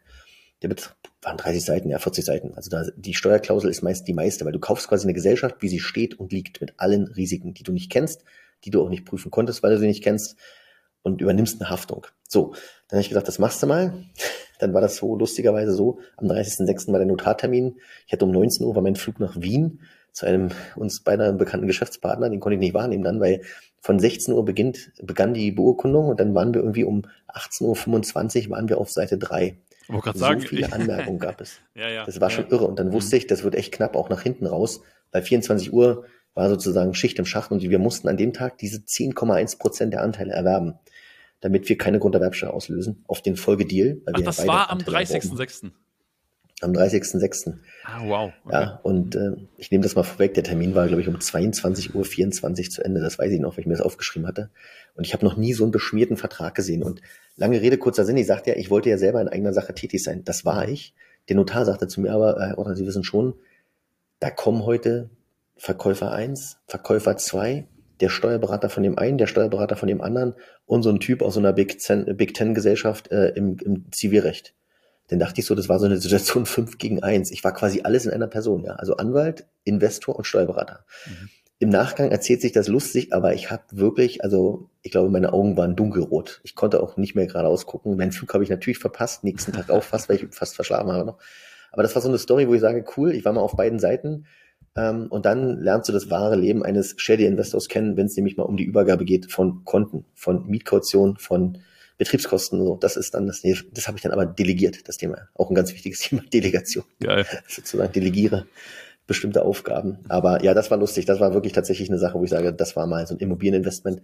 Das hat sich auch gelohnt. Das wird sich auch weiter, weiter rechnen. Ich bin sowieso ein, wenn du dir anguckst, den Markt, wie der sich jetzt entwickelt, natürlich Zinsen steigen, aber wenn man sich mal anguckt, wie, was ist in 30 Jahren passiert? Wir haben tatsächlich eine fallende Zinskurve gehabt und jetzt geht das ein bisschen hoch. Ich habe Leute betreut, die haben mit 10, 12 Prozent finanziert, haben gesagt, der Deal lief trotzdem. Natürlich kaufst du den anders ein, musst eine bessere Rendite abwerfen. Aber steuerlich wird es jetzt interessant an der Stelle, weil wie kaufe ich denn jetzt eine, eine Wohnung vielleicht, ja? Wenn ich schon 4, 5 Prozent Zinsen zahle, plus eine Abschreibung vielleicht mache. Genau, genau, vielleicht. Genau, also was, was du jetzt gerade sagst, vielleicht nur um den Fall zu beschreiben, weil ich glaube, es das viele Unternehmer betrifft. Das heißt, du hast jetzt entweder, viele haben wahrscheinlich eine Holding, ne? Ähm, das heißt, du hast eine Holding, du hast da Geld drin oder du kaufst privat, weil du da Geld hast oder du nimmst dir Geld aus der Holding. Ähm, deswegen vielleicht in der aktuellen Zeit super spannend, das mal zu beschreiben, was du jetzt gerade schon angerissen hast. Wie würdest du aktuell eine Wohnung kaufen? Ja, also auch da erstmal ähm, rück, also ausblickend auf den Ertrag dieser Wohneinheit. Wenn ich weiß, das ist ein Airbnb-Apartment, wo ich am Wochenende irgendwie zwei Dinger mitmache, zwei Scheine mitmache, mhm. dann weiß ich, da lohnt sich vielleicht eine GmbH. Das ist natürlich eine gewerbliche, aber die ist dann immer noch mit 30 Prozent besser besteuert oder vielleicht auch 24 in der Gewerbesteueroase ist die besser besteuert, als wenn ich das privat im Privatvermögen mache. Den Fall mal ausgeklammert. Dann ist es so, wenn ich jetzt eine Immobilie kaufe, und da empfehlen wir natürlich immer auch die Struktur einer, jedenfalls einer GBR, wenn da jetzt nichts Großes passiert, also eine Gesellschaft bürgerlichen Rechts, das ist die Grundform der Personengesellschaften. Und wenn du die Immobilie in der Struktur kaufst, gibt es zwei Gesellschafter, das ist vielleicht, bist du das, vielleicht deine Frau, unterschiedlich beteiligt, Beteiligungshöhe, kann sein, muss nicht sein. Und dann kann ich aber später diese Struktur besser auch umbauen, ja, weil ich habe dann später auch an dieser GBR, die vermögensverwaltend ist, habe ich, bewege ich die Anteile, ohne die Immobilie zu bewegen. Das heißt also, ich brauche auch keinen Notar mehr, vielleicht bei einer Nachfolge. Die KG ist sozusagen die gesteigerte Form, die Kommanditgesellschaft meistens im Familienbereich ähm, relevant. Und da ist es so, ich bewege also die Anteile und brauche keinen Notar und zahle in der Regel auch keine Grunderwerbsteuer, wenn ich da ein paar Grenzen beachte. Mhm. In zehn Jahren. So, und da ist es so, wenn ich die GBR, die steuerlich gesehen, dann muss ich mir die Frage stellen, also ich habe die Erwerbsphase, die Haltephase und die Exitphase im Steuerrecht. Ich erwerbe jetzt, in welcher Struktur haben wir gesagt, in der GBR, dann kaufe ich natürlich die Immobilie immer, die kostet mich auch Grunderwerbsteuer, die kaufe ich ja direkt in das Vermögen der GBR. Und in der Haltephase gibt's dann, geht's dann die, um die Frage, was versteuere ich einfach oder eigentlich? Dann ist das so, dass die GBR zahlt selber keine Einkommensteuer, ja, die ist, wäre maximal, wenn sie gewerblich tätig wäre, ähm, Objekt für die Subjekt, Entschuldigung, Subjekt für die Gewerbesteuer. Haben wir nicht, also ist die quasi, letztlich wird der Gewinn nur ermittelt auf Ebene der Gesellschaft und wird den Gesellschaftern zugewiesen. Und das macht man ganz einfach über eine Plus-Minus-Rechnung. Einnahmen, ja, minus Werbungskosten. So, und dann haben wir die Einnahmen, Mieteinnahmen, Umsatzsteuer haben wir nicht, Betriebskosten sind Einnahmen und abgezogen davon werden die Abschreibungen, ja, auf den Gebäudeanteil, auf das Zubehör, was ich vielleicht mitkaufe. Das ist also der Wertverzehr auf das Gebäude oder das Zubehör die Zinsen, die ich bei der Bank zahle und sonstige Werbungskosten, Objektkosten, Hausgeld, ja, Hausmeisterdienstleistungen und so. Das ziehe ich alles ab.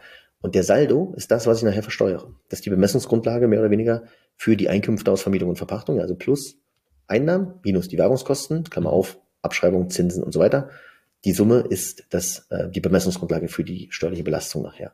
Und wenn die negativ wird, und ich das jetzt mal angenommen nicht unter nahen Angehörigen vermietet habe, wenn diese Bemessungsgrundlage negativ wird, kann ich die natürlich nehmen und mit anderen Einkünften verrechnen, die ich habe. Ja. Also zum Beispiel aus Angestellten-Tätigkeit, die sogenannte nicht selbstständige Arbeit. Und dann mindere ich dadurch ein bisschen die Steuerbelastung, habe aber gleichzeitig den Vermögensaufbau. Mhm. Und da macht es natürlich viel mehr Sinn, aufgrund dieser gerade hohen Zinsen, die jetzt wieder laufen, sowas viel mehr im Privatvermögen zu machen, weil ich kann, das ist immer so die Zieloptimierung, wir haben ja gesagt, drei Phasen, Erwerbsphase, Haltephase, Exitphase. Ich kann nach zehn Jahren im Privatvermögen diese Immobilie, die fremdvermietet ist, steuerfrei verkaufen. Stand heute. So, und dann mache ich mir das zunutze, indem ich sage, ich generiere halt hohe Werbungskosten und nach zehn Jahren verkaufe ich steuerfrei. Das kann ich auch in die eigene Struktur machen. Ja? Und da verkaufe ich dann aber nicht die Immobilie, sondern die Anteile an der Immobiliengesellschaft, wiederum Grunderwerbsteuer optimiert nach zehn Jahren. Mhm. Ja, und das heißt, ich habe nachher einen Durchfluss. Das ist ein steueroptimiertes Modell. Ich hoffe nicht, dass Sie nach deinem Podcast dann auch die zehn Jahresfrist abschaffen. Weil so wir, wir, wir gehen mal nicht davon aus. So ähnlich hatten wir das nämlich schon mal, so, eine, so ein anderes Thema in einem Steuerwebinar. Danach hat das Bundesfinanzministerium ist auf die Gestaltung, die der österreichische Kollege und ich, als auch ein Kollege aus Köln mal exzessiv beworben hatten, da auf die Idee gekommen und ich habe mich mit dem einen Gruppenleiter hier be besprochen mal in Berlin bei einer Fortbildung und der sagte, ja, ja, da gab es so Leute im Internet, die haben da was zu erzählt, wir haben festgestellt, oh, das haben wir gar nicht gesehen. Und dann war das Thema sozusagen, die Einbringung in eine KG war auf einmal grunderwerbsteuerpflichtig, wenn du mhm. nach eine Option ausgeübt hast. So, das war das Thema ganz einfach. Aber da hat er gesagt, ja, da sind wir darauf aufmerksam geworden. Deswegen hoffe ich nicht, dass die zehn Jahresfrist jetzt abgeschafft wird nach deinem millionenfach gehörten Podcast. Ja, ja. hey, aber was ich jetzt noch nicht genau verstanden habe, ähm, nur nochmal nur noch mal zur Klarstellung, wo ist jetzt genau der Unterschied, wenn du privat kaufst, also als Privat-Privat und, und in der GBR? Das ist letztlich das Gleiche, ja. Also du kannst, hast du, also anders gesagt, du hast eigentlich drei große Möglichkeiten des Investments. Das ist das Direktinvestment. Ich kaufe als Privatperson eine Eigentumswohnung ohne irgendeine Struktur. Dann kaufe ich die. Dann stehe ich in Abteilung 1, im Grundbuch stehe ich drin als Eigentümer. So, dann gibt's die zweite Möglichkeit. Ich kaufe das mit jemandem zusammen und ich regle auch da nichts. Dann kaufe ich die im sogenannten Bruchteil. Dann steht im Grundbuch in Abteilung 1 drin, Person A zu 50 Prozent, Person B zu 50 Prozent. Klammer auf, das ist die sogenannte Bruchteilsgemeinschaft. Die ist steuerlich gesehen sehr schwierig, weil es ist nicht eine, ist nicht, ist keine wirkliche Gesellschaft. Ich kann die also nicht rumtransferieren und strukturieren, sondern immer, wenn ich das Objekt anfasse, auch nur anteilig, dann verschiebe ich insoweit immer anteilig das Grundstück. Die zweite, dritte Möglichkeit wäre dann den Erwerb von A und B in Gesellschaft bürgerlichen Rechts, in GBR, dann erwirbt die GBR das Ganze. Das ist nur die zivilrechtliche Komponente erstmal. Und steuerlich fragen wir uns jetzt, was ist denn das steuerlich eigentlich? Ja? So, das ist ja keine gewerbliche Tätigkeit. Weder von der Bruchteilsgemeinschaft, noch von der Privatperson, noch von der GBR. Und all in ist das Ganze dann Vermögensverwalten. Deswegen heißt es auch Vermögensverwaltende Gesellschaft bürgerlichen Rechts. Gibt es auch eine Vermögensverwaltende KG und es gibt aber keine Vermögensverwaltende Bruchteilsgemeinschaft, weil das ist quasi, als ob du es direkt hältst. Ja, du hast dann wie im Fall 1 nicht 100 ähm, Prozent, sondern nur 50 Prozent Bruchteil. Und das ist erstmal alles findet in der sogenannten Privatsphäre statt. Das ist die private Vermögensverwaltung. Da fällt keine Gewerbesteuer an, das ist rein private Vermögensverwaltung. Da habe ich die 10 Jahresfrist sozusagen, nach der ich steuerfrei oder technisch gesagt ist es eine nicht steuerbare Veräußerung. Umgangssprachlich sagt man immer steuerfrei. Kann ich nach 10 Jahren das Objekt verkaufen. Got it. Und der, der Parade gegen, das krasse Gegenstück wäre natürlich die vermögensverwaltende GmbH, wo ich als Gesellschafter beteiligt bin zu 100 Prozent und in der GmbH, die ausschließlich Betriebsvermögen hat und die ausschließlich gewerbliche Einkünfte hat, die würde dann die Immobilie erwerben. Natürlich belastet mit der Körperschaftssteuer und Gewerbesteuer fällt nicht an, weil sie quasi von der erweiterten Kürzung Gebrauch macht. Das ist die Belastung bei 16 Prozent, aber das Geld ist in der Gesellschaft drin. Mhm. Ich habe es nicht privat und ich habe auch keine 10 Jahresfrist in der GmbH. Mhm. Und deswegen macht das vor dem Hintergrund hohe Zinsbelastung vielleicht, Möglichkeiten, neue AFA geltend zu machen. Jetzt bei einem Neubau zum Beispiel, Fertigstellung ab 23, hast du drei Prozent Abschreibung. Du hast vielleicht eine Sonderabschreibung jetzt bei neu gebauten Objekten mit KfW 40 Nachhaltigkeitsbescheinigung. Bist du bei ungefähr acht Prozent für die ersten vier Jahre. Also hast schon 32 Prozent dann abgeschrieben nach vier Jahren. Und das alles im Privatvermögen. Ne? Das mindert ja sozusagen deine private Steuerbelastung im Privatvermögen. Letztes steuerliches Thema, Markus. Hast du noch Luft? Ich bin ganz gespannt. um die Leute jetzt vollends zu verwirren, ja, gern. Ja, nein, also, nee, das, das, das glaube ich nicht mal. Also, ich, ich, also, was, ich, was ich schon glaube, ist, dass da jetzt nicht jeder durch, durch alles durchsteigt, aber das ist ja auch gar nicht das Ziel, sondern das Ziel ist ja, mal Ideen und Perspektiven zu bekommen, wie ich etwas gestalten kann, weil Unternehmer sind, sind per Definition Gestalter und, und dafür ist das Ganze ja auch da. Ähm, deswegen letztes Thema Vermögensschutz. Ähm, jetzt äh, wabert ja auch in der, in der Online-Welt gerade viel rum, was, was Stiftungen angeht, was Familienstiftungen angeht. Äh, du hast vorher das Thema Ehevertrag angesprochen, äh, Holding-Konstrukte etc. Vielleicht kannst du nur ganz kurz so einen, so einen Ausblick geben, wo du jetzt sagst, hey, aus, aus deiner Sicht, ähm, das ist jetzt mal so dein ähm, SOS-Kit, dein, dein, dein Pflaster, was du auf jeden Fall mitnehmen solltest. Ähm, die Sachen lohnen sich auf jeden Fall mal anzugehen oder zumindest mal anzuschauen, äh, wenn es um persönlichen Vermögensschutz geht. Okay, also das Wichtigste ist immer, die Botschaft lautet Ruhe bewahren. ja? Mhm. Das ist wirklich so, weil viele drehen total durch. Wegzugsbesteuerung fällt weg. Die haben darüber in ihrem Leben noch nie nachgedacht, Deutschland zu verlassen. Aber auf einmal ist das Thema Wegzugsbesteuerung ganz groß und ja. die sind auch davon betroffen. So, ja? ja. Also da muss man wirklich sagen, äh, Ruhe bewahren, weil es gibt für jede Situation auch immer eine Gestaltung. Ich würde auch niemals mit so vielen Leuten darüber sprechen. Ja, auch Mensch, ich habe hier so viel Vermögen so und auf, da kommen ja auch ganz ran, andere Randthemen mit rüber. Mhm. Was ich natürlich machen kann, ist das Thema Stiftungen. Ja, das ist äh, wir haben hier auch die eine oder andere gegründet beziehungsweise steuerlich begleitet. Die Stiftung ist letztlich kann man sich vorstellen, eigentlich wie ein Rechtsmantel, wie eine Körperschaft, quasi wie eine GmbH ohne Anteilseigner. Die Stiftung gehört sich selbst. Das Vermögen ist einmal in der Stiftung drin. Es gibt sogenannte Verbrauchsstiftungen, die verbrauchen sich dann selber. Die kann ich auch vielleicht wieder zurück, also zurück auflösen. Das kostet alles Geld. Das muss man je nach Vermögensgröße ein bisschen abschichten. Es gibt auch die Lichtensteiner Stiftung von einem Kollegen, der die auch exzessiv bewirbt, wo man sagen muss, da gibt es aus deutscher steuerlicher Sicht ein paar Tricks sozusagen, wo man aufpassen muss im Außensteuerrecht. Ähm, ja, Vermögensabgabe, Vermögensteuer, das sind ja so die Themen, die immer so rumgeistern. Problem ist, wenn das wirklich kommt, kommt das jetzt und dann bist du sowieso erfasst mit dem Grundstück, was hier ist. Ob das in der Stiftung ist, ist, ist vollkommen egal. Da kannst du natürlich versuchen, den Wert zu mindern. Da gibt es auch verschiedene Modelle, aber der Gesetzgeber, auch ganz ehrlich, der ist nicht doof. So, gab es auch schon mal so eine Vermögensabgabe. Aber die Themen sind natürlich das Stiftungsrecht.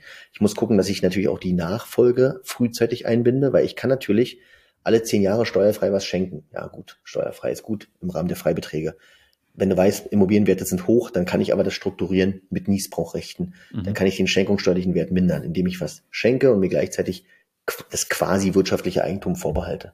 So, das sind so Themen. Ich übertrage vielleicht den Beispielsfall mal aus der Praxis jetzt häufiger. Ich übertrage eine Immobilie da habe ich die Widerrufsgründe drin, zivilrechtlich, was ich meinte. Was ist denn, wenn er zum Beispiel jetzt ganz äh, unredlich wird, mein Sohn, ja, kann ich das Ganze zurückfordern oder er heiratet die falsche Partnerin, mhm. ähm, der wird vielleicht alkoholkrank oder wird Sektenzugehörig, das sind so die ganzen Themen. Dann kann ich das Ganze zurückfordern, steuerlich quasi wird alles zurückgedreht. Kein Freibetrag ist verbraucht. Gleichzeitig räume ich mir einen sogenannten Niesbrauch ein. Das ist also Nutzungsrecht. Ein sogenannter Vorbehaltsniesbrauch ist das und dann stehen mir sämtliche Erträge aus diesem Grundstück zu, die laufenden Erträge. Ein Verkauf ist in der Regel nicht möglich, weil das Niesbrauchrecht in Abteilung 2 des Grundbuchs mit eingetragen wird, ja. Also die Belastung damit wird eingetragen. Und das sind so mögliche Szenarien, wo ich sagen kann, ich kann den Niesbrauch, also das Wirtschaft, quasi wirtschaftliche Recht, auch nur quotal gewähren. Ich sag mal so, mein Sohn bekommt die Immobilie zu 100 Prozent, der wird zivilrechtlicher Eigentümer. Mhm. In dem Moment, wo er das überträgt, sind alle stillen Reserven bei ihm. Das heißt, sämtliche Wertsteigerungen sind bei ihm. Wirtschaftlich möchte ich davon noch profitieren, aber nicht vielleicht in Höhe von 100 Prozent der Mieterträge, sondern nur in Höhe von 50 Prozent. Und dann nehme ich die 50 Prozent als Niesbrauch. Die fallen irgendwann weg mit meinem Ableben und er hat das ganze Recht erstarkt bei ihm und er bekommt alles. So kann ich Vermögen verschieben. Wird auch oft über empfohlen, dass man da irgendwas verkaufen soll. Da kann ich nur sagen, Achtung bitte, gibt es genug BFH-Rechtsprechung oder finanzgerichtliche Rechtsprechung, die sagt, das muss fremdüblich sein und wenn der Sohn, ich sag mal, acht Jahre ist, dann kann ich dem nicht eine Immobilie für vier Millionen verkaufen. Das ist absurd. Das funktioniert nicht. Da kann ich auch nicht auf eine Forderung verzichten. Dann, das ist Quatsch. Aber das sind so die, die Teaser ja, einiger Kollegen im Internet. Ähm, gibt es ein paar Regeln, an die muss man sich halten. Das muss wirklich auch immer fremdüblich sein. Aber das ist tatsächlich eine Möglichkeit, Vermögen so ein bisschen umzubauen. Und viele haben dann nicht im Blick aber, dass möglicherweise das dieses sogenannte Nutzungsrecht, ja, das Niesbrauchrecht, was ja diese Erträge mir zusichert, dass das vielleicht ein Vermögenswert ist, der wiederum selber möglicherweise einer Vermögensabgabe unterliegen kann. Das muss man gucken. Ja, es gibt jetzt eine, auch andere Entscheidungen, wo man das dann in, ins Ausland transferiert und strukturiert. Ja, eine Doppelholding in Österreich ist immer so ein Thema. Österreich hat keine Schenkungssteuer, ähm, keine Erbschaftsschenkungssteuer und damit kann natürlich Vermögen, immer vorausgesetzt, Schenker und Beschenker sind auch dann raus, kann auch da steuerneutral übertragen werden. Also, aber der Trend ist leider zu erkennen, dass auch viele Deutschland verlassen, viele Unternehmer. Ob das immer so der richtige Weg ist, weiß ich nicht. Ich habe viele beraten in den letzten zwei Jahren, die nach, nach äh, UAE gegangen sind. Mhm. Da kommen einige zurück, mhm. weil die Familie sich nicht wohlfühlt dort. Mhm interessante Entwicklung, bin ich gespannt. Aber wie gesagt, Stiftung, vorweggenommene Erbfolge, generell mal das Thema Nachfolgeplanung, das ist wichtig, da kann man auch einen Plan machen. Mhm. Der kostet sicherlich einmal ein bisschen Geld, aber da hat man so einen Schlachtplan für die nächsten fünf bis zehn Jahre und den muss man vielleicht nur noch mal aktualisieren an der Gesetz, anhand der aktuellen Rechtsprechung und vielleicht auch Gesetzgebung, dann hat man den aber für sich in der Schublade und sagt, ey, ganz ehrlich, Unternehmertestament, das ist wichtig, das ja. muss ich machen, ich brauche jemanden, der meine Kontovollmacht hat, mhm. eine Generalvollmacht, die vielleicht irgendwo hinterlegt ist, eine Vermögensvorsorge, wo ich sage, ich muss ja nicht, wie gesagt, immer tot sein, sondern auch vielleicht nicht mehr geschäftsfähig sein. Das sind so die Themen und das darf man nicht unterschätzen. Das kann tatsächlich zu so einem Super-GAU führen. Mhm. Gerade bei minderjährigen Kindern. Also zusammengefasst, womit du dich auf jeden Fall beschäftigen würdest, ist das Thema Stiftung, in welcher Richtung auch immer. Du würdest dich auf jeden Fall mit Thema Nachfolge beschäftigen. Und was du vorher schon angesprochen hast, kurz äh, Thema Ehevertrag. Vielleicht, vielleicht da noch zwei, drei Sätze zu. Worauf äh, gilt es in deinem, aus deiner Sicht im Ehevertrag besonders zu achten? Ja, ich muss halt gucken, es gibt ja drei gesetzliche oder es gibt einen gesetzlichen Güterstand, das ist die Zugewinngemeinschaft, da ist nichts geregelt. Da hat man dann einen Vergleich letztlich von Anfangs- und Endvermögen und die Hälfte davon ist der Zugewinn. Der Standardfall ist immer der, die Frau in äh, altherkömmlicher Sprachweise war das immer die Frau, ja, es kann heute auch der Mann sein. Der hat vielleicht im Rahmen der Ehe sich um die Kindererziehung gekümmert, hat also kein Vermögen aufgebaut, der andere Part macht dann was, kriegt was geschenkt, ähm, kommt mit einer wahnsinnig hohen Summe schon rein in die Ehe und dann sagt man natürlich, der gemeinsame Zugewinn wird geteilt letztlich, ja. Das kann man modifizieren, dass man bestimmte Vermögensgegenstände rauslässt, wie Unternehmensbeteiligung, was ich auch empfehlen würde. Mhm. Dann gibt es noch die Gütertrennung und die Gütergemeinschaft als weitere ähm, ja, Güterstände, die das BGB vorsieht. Da muss ich gucken, in welchem ich mich bewege, weil das hat natürlich auch steuerrechtlich immer eine unterschiedliche Folge. Mhm. Ja, also auch für Schenkungssteuer nachher ähm, oder Erbschaftssteuer in einem Gesetz geregelt in Deutschland, aber das muss man im Einzelfall genau gucken, was macht denn da Sinn?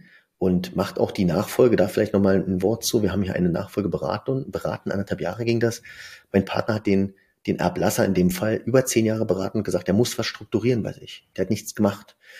Da hat die Ehefrau das ganze Vermögen bekommen, die Ehefrau ist aber auch schon Ende 70. Naja, das bedeutet, also das ist der typische Fall fast vom Berliner Testament. Das Vermögen geht einmal auf den Ehepartner rüber. Wenn da sehr viele Immobilienwerte drin sind, ist der Freibetrag völlig zu vernachlässigen. Das heißt, da wird es einmal versteuert und dann geht es vielleicht ein paar Jahre später nochmal in die weitere Ebene.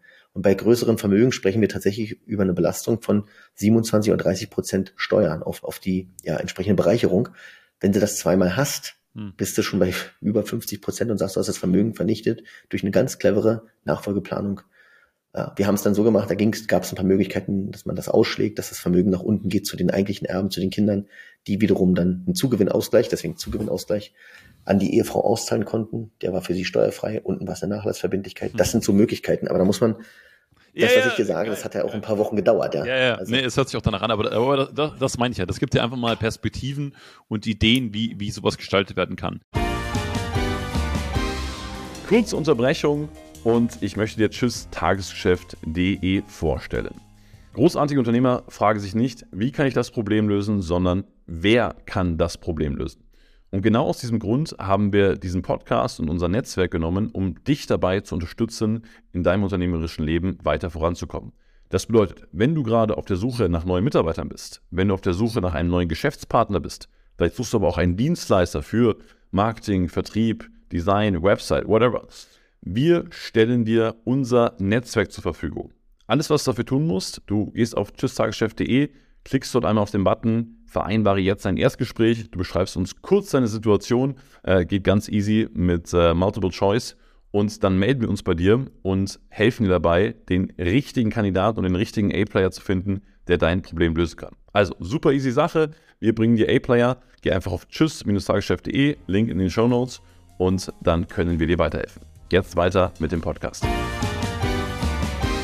Vielleicht letztes Thema noch, äh, weil du es gerade auch angeschnitten hast, Thema Auswandern. Ich meine, Dubai ist irgendwie en vogue, ein paar machen was ähm, mit den USA, Spanien ist immer wieder ein Thema aufgrund einfach dieser, ja. dieser deutsch-spanischen Verbindung.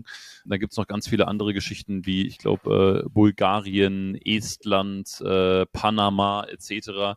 Auch, auch hier, vielleicht kannst du einfach nur mal so eine Entscheidungshilfe geben oder eine Orientierungshilfe für irgendjemand, der jetzt vielleicht gerade entweder hadert und sagt, ah, in Deutschland zahle ich so viel Steuern, oder der sagt, na, ich denke drüber nach, auszuwandern. Was sind denn da so Argumente oder, oder Dinge, die du einfach mal so mit in den Pott reinwerfen würdest, wo du sagst, hey, denk mal über die Dinge nach und, und dann siehst du die Sache vielleicht ähm, noch mal ein bisschen klarer.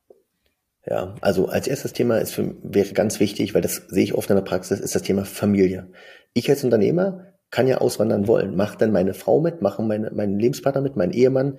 Das ist eine Frage. Was ist mit den Kindern? Sind die schulpflichtig? Das gibt sicherlich Lösungen, aber das Thema muss ich ganz, ganz krass fokussieren. Dann natürlich die Frage, in welcher Assetklasse bin ich unterwegs? Wenn ich Immobilien habe, lässt sich schon vieles gut optimieren, auch im Inland.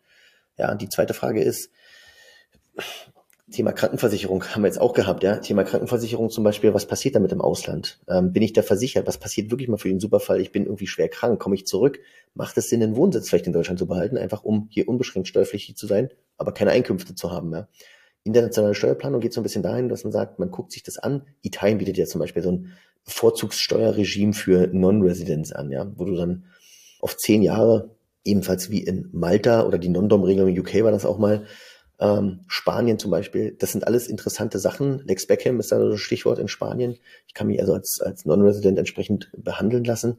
War eine Regelung, die ursprünglich mal, wie der Name ja schon sagte, nicht nur für den damaligen Sportler eingeführt wurde, sondern auch mittlerweile nicht nur für Sportler, sondern auch für alle anderen gilt. Da muss ich aber auch gucken, in Spanien gibt es die Vermögenssteuer. Passt meine Struktur überhaupt zu der spanischen? Ja, weil die Leute sehen zum Beispiel immer nur das Thema Wegzugsbesteuerung, wenn ich GmbH-Anteile habe, innerhalb, sage ich mal, also von mehr als ein Prozent und ich ziehe jetzt weg, dann löse ich die stillen Reserven in dem Anteil aus. Das bedeutet, das Finanzamt kommt, kann bei Christian Lindner anrufen, ihr fahrt über die Grenze und sagt, schönen guten Tag, Herr Lindner, ich würde ganz gerne meine Wegzugssteuer einmal auslösen, weil die wird taggenau berechnet in dem Moment, wo ich die, den Wohnsitz hier beende, gehe ich raus. Aber, das wissen viele nicht, ich ziehe ja vielleicht auch irgendwo zu.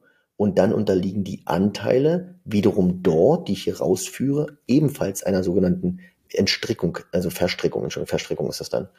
So, und dann unterscheidet man das. Und das Gleiche kann mir als Einzelunternehmer passieren. Ja, ich bin, äh, sag ich mal, bekannter Influencer, gehe nach Dubai, habe ich auch einige beraten und sage so, oh, ja, kann, ich kann es ja nur sagen, ihr habt ein steuerliches Risiko. Ja, verstehe ich nicht. Jetzt kommt der absurde Hammer, ja, dieser Rechtsprechung, die jetzt juristisch gesehen aus, dem Mal, aus diesen Marlene Dietrich-Entscheidungen kommt vom Bundesgerichtshof, also Zivilrecht. Der hat gesagt, jeder Mensch hat ein Persönlichkeitsrecht. Ja, dieses allgemeine Persönlichkeitsrecht, da gibt es einen Teil, einen sogenannten kommerzialisierbaren Teil, den ich also vermarkte, verwerte. So, das kann das Namensrecht sein, ja, das kann irgendein anderes, äh, insoweit immaterielles Recht sein. So, und jetzt sagt der Steuergesetzgeber, dieses dieses kommerzialis dieser kommerzialisierbare Teil des Persönlichkeitsrechts, den lege ich in ein Betriebsvermögen ein. Jetzt habe ich als Einzelunternehmer ein Betriebsvermögen drin mit irgendeinem Namensrecht. Noch ist nichts passiert. Jetzt gehe ich nach Dubai, jetzt entstricke ich dieses Namensrecht aus dem Betriebsvermögen. Keiner weiß, wann habe ich es eingelegt, zu welchem Wert und was ist es heute wert. Das Finanzamt weiß ganz genau, was das Ding wert ist, weil wenn du, ich sag mal, Influencer hast, der irgendwie sieben Millionen, sechseinhalb Millionen Umsatz macht, davon bleiben ungefähr 90 Prozent auch in der Regel hängen, weil es keine Kosten gibt, mhm. das ist der Gewinn. Den nehmen die denn, sagen wir mal im Vorjahr, der liegt ungefähr bei 15 bis 20 Millionen in drei Jahren. Durch drei liegt er bei 5 Millionen pro Jahr, Durchschnitt der letzten drei Jahre und wird mit Faktor 13,75 gerechnet. Das ist die Bemessungsgrundlage. Und das mal 45 Prozent plus Soli-Steuersatz. Das ist das Risiko, was der hat. weil der weggeht und sein normal, völlig absurd, ja, alle Leute schlagen mich dafür, den kommerzialisierbaren Teil des, also seines, seines allgemeinen Persönlichkeitsrechts in ein Betriebsvermögen hat, was er entstrickt. Anderer lustiger Fall, der macht es vielleicht ein bisschen deutlicher ist. Ähm, wir haben einen, einen Mandanten, der ist im kann ich gar nicht sagen, muss überlegen, wie ich das formuliere. Die haben also Spezialfahrzeuge. Mhm. Und diese Spezialfahrzeuge sollten mal in einem arabischen Regime, die machen eigentlich Rohrkanalreinigung und diese Fahrzeuge sollten dann mal da drüben verwendet werden für die Demonstranten, muss man sagen. Ja, also nicht für die eigentlichen Arbeiten, sondern für Demonstranten. Da hat man also quasi nicht angesaugt, sondern das Zeug halt rausgeschossen. Mhm. Und da war dann die Frage, dieses Fahrzeug ist ein Spezialfahrzeug. Ja, sagen wir mal, es kostet ein paar hunderttausend. Jetzt entführst du es aus der deutschen Betriebsstätte ins Ausland. Und wenn du das mit einem Zeitraum machst, der länger als drei oder sechs Monate waren es damals, glaube ich, betrifft, dann ist das Problem, es könnte entstrickt worden sein. Dieses Wirtschaftsgut Fahrzeug entstrickst du mit den stillen Reserven, die drinstecken. Wenn es ein Spezialfahrzeug ist, der Buchwert ist abgeschrieben vielleicht, die Differenz besteuerst du. Und so ist es beim Persönlichkeitsrecht nachher auch. Ja. Das mhm. sind also total kranke Konstellationen. Ich muss gucken, bestenfalls weiß ich, wo ich hingehen will. Ich brauche aber auch immer, und das ist mein Rat vielleicht an der Stelle an die Unternehmer und Unternehmerinnen, ich brauche einen Hub, über den ich mich steuere ich weiß nicht, ob ich noch in drei Jahren in Dubai bin, aber ich weiß vielleicht, ich bin safe, habe mein, mein, mein Hafen sozusagen in Deutschland, ich baue meine Holdingstruktur hier raus, ich baue vielleicht meine Holdingstruktur aus Österreich und bin von dort aus unterwegs in der ganzen Welt. Habe also auch ein Regime, wo ich gucke, die politische Stabilität, Klammer auf, die ist ja hier auch noch gegeben, ja, aber die hat man natürlich in anderen Ländern nicht, die so toll klingen. Absolut. Da, da, das wäre noch die, die nächste Frage gewesen, weil ich glaube, dass es bei vielen ja auch so ist, dass sie jetzt gar nicht darüber nachdenken zu sagen, hey, ich will jetzt die nächsten 20 Jahre in Land X wohnen, sondern die vielleicht sagen, hey, ich habe jetzt irgendwie mal Lust auf die Experience, mal ein Jahr in Dubai, Spanien, USA, Bulgarien, Estland, wo auch immer zu wohnen, ähm, einfach weil ich da ein Netzwerk knüpfen möchte oder mal eine neue Erfahrung machen möchte oder bevor ich Familie gründe oder, oder, oder. Wie kann man das gestalten? Ja, also wenn ich jetzt Be Gesellschaftsbeteiligungen habe, muss ich natürlich gucken, was hat das für eine Folge, Wegzugsbesteuerung. Da gibt es auch Ausnahmetatbestände, wenn ich zurückkomme Ganz wichtig, ja, dann ist das so, wenn ich jetzt reine Immobilien habe, als Direktinvestment oder in der GBR, kann ich weggehen. Dann gibt es keine, also gibt es insoweit keine Wegzugsbesteuerung. Die Immobilie bleibt ja im Inland belegen. Und das ist so recht so der Hintergrund. Die wird auch hier weiterhin besteuert. Die Mieteinnahmen als auch die Veräußerung, Klammer auf, nach zehn Jahren ist auch das steuerfrei, auch wenn ich im Ausland lebe. Und da muss ich so ein bisschen überlegen. Deswegen sagte ich, ich brauche eigentlich einen Hafen und muss meine Struktur so bauen, dass sie dann auch funktioniert, auch wenn ich mal nicht im Land bin. Ja, ich kann natürlich ganz oben wenn ich jetzt GmbH-Beteiligung habe, sagt man immer, kann man eine Stiftung hinsetzen. Ja, das kann man machen. Also eine Stiftung, die als Holding fungiert.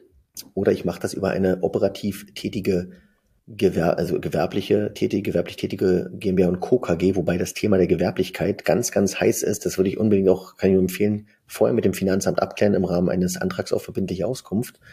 Weil dieses Thema ist so, dass wenn auch oben, wir haben, ein Kollege hat beraten, der hatte 50, die haben teilweise 50 Angestellte gehabt in der Holding KG, die sich nur für das Family Office, die dann nur rumgesprungen sind. Und da sagt das Finanzamt trotzdem, nee, das ist für uns eine vermögensverwaltende Tätigkeit, das ist keine originär gewerbliche Tätigkeit. Das heißt, die Konten können bis heute nicht wegziehen, weil das Finanzamt, wo die ansässig sind, jetzt versucht man das zu verlagern, vielleicht die Zuständigkeit, aber dann geht der ganze Prozess wieder von vorne los, ja. Das ist ein Thema, das muss ich so ein bisschen auf dem Schirm haben.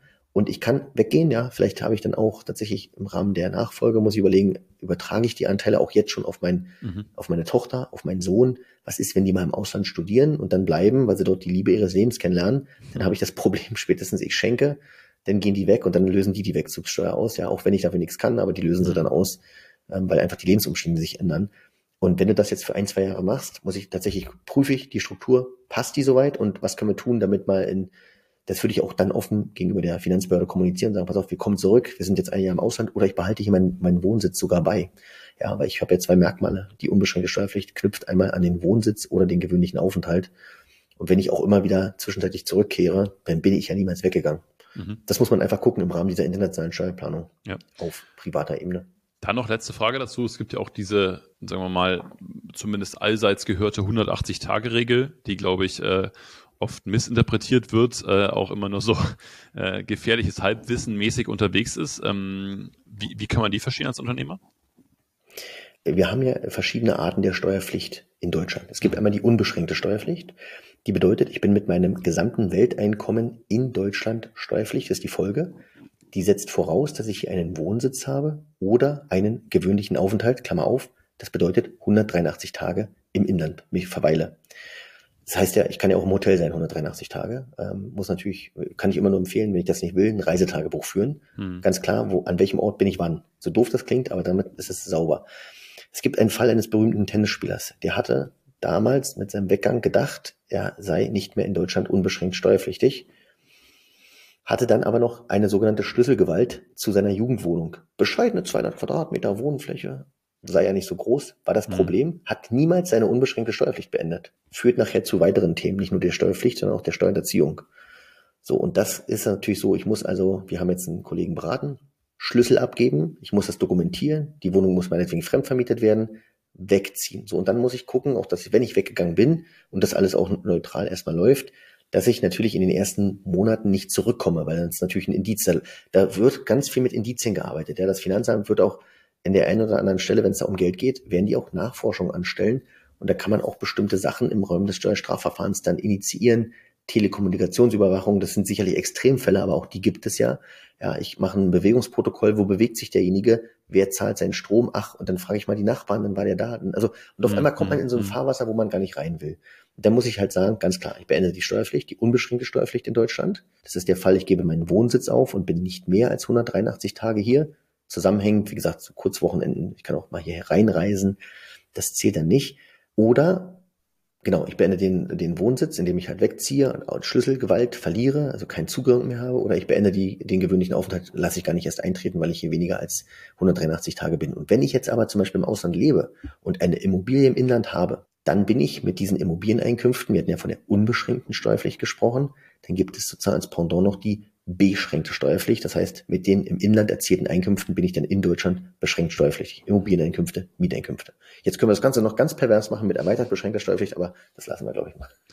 Hey, Wahnsinn. Also äh, äh, maschinell, Markus. Also äh, vielen, vielen Dank. Ich glaube, das hat äh, extrem geholfen und äh, wirklich dem einen oder anderen ähm, eine neue Welt eröffnet.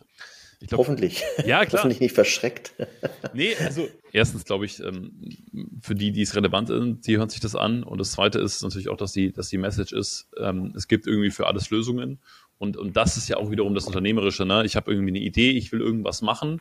Und bevor ich jetzt mir irgendwie eine Schranke reinhaue und sage, naja, das geht nicht, weil, spreche halt lieber mit Markus oder habe mir die eine oder andere Idee mitgenommen, ähm, wie das Ganze gehen könnte oder gehen sollte.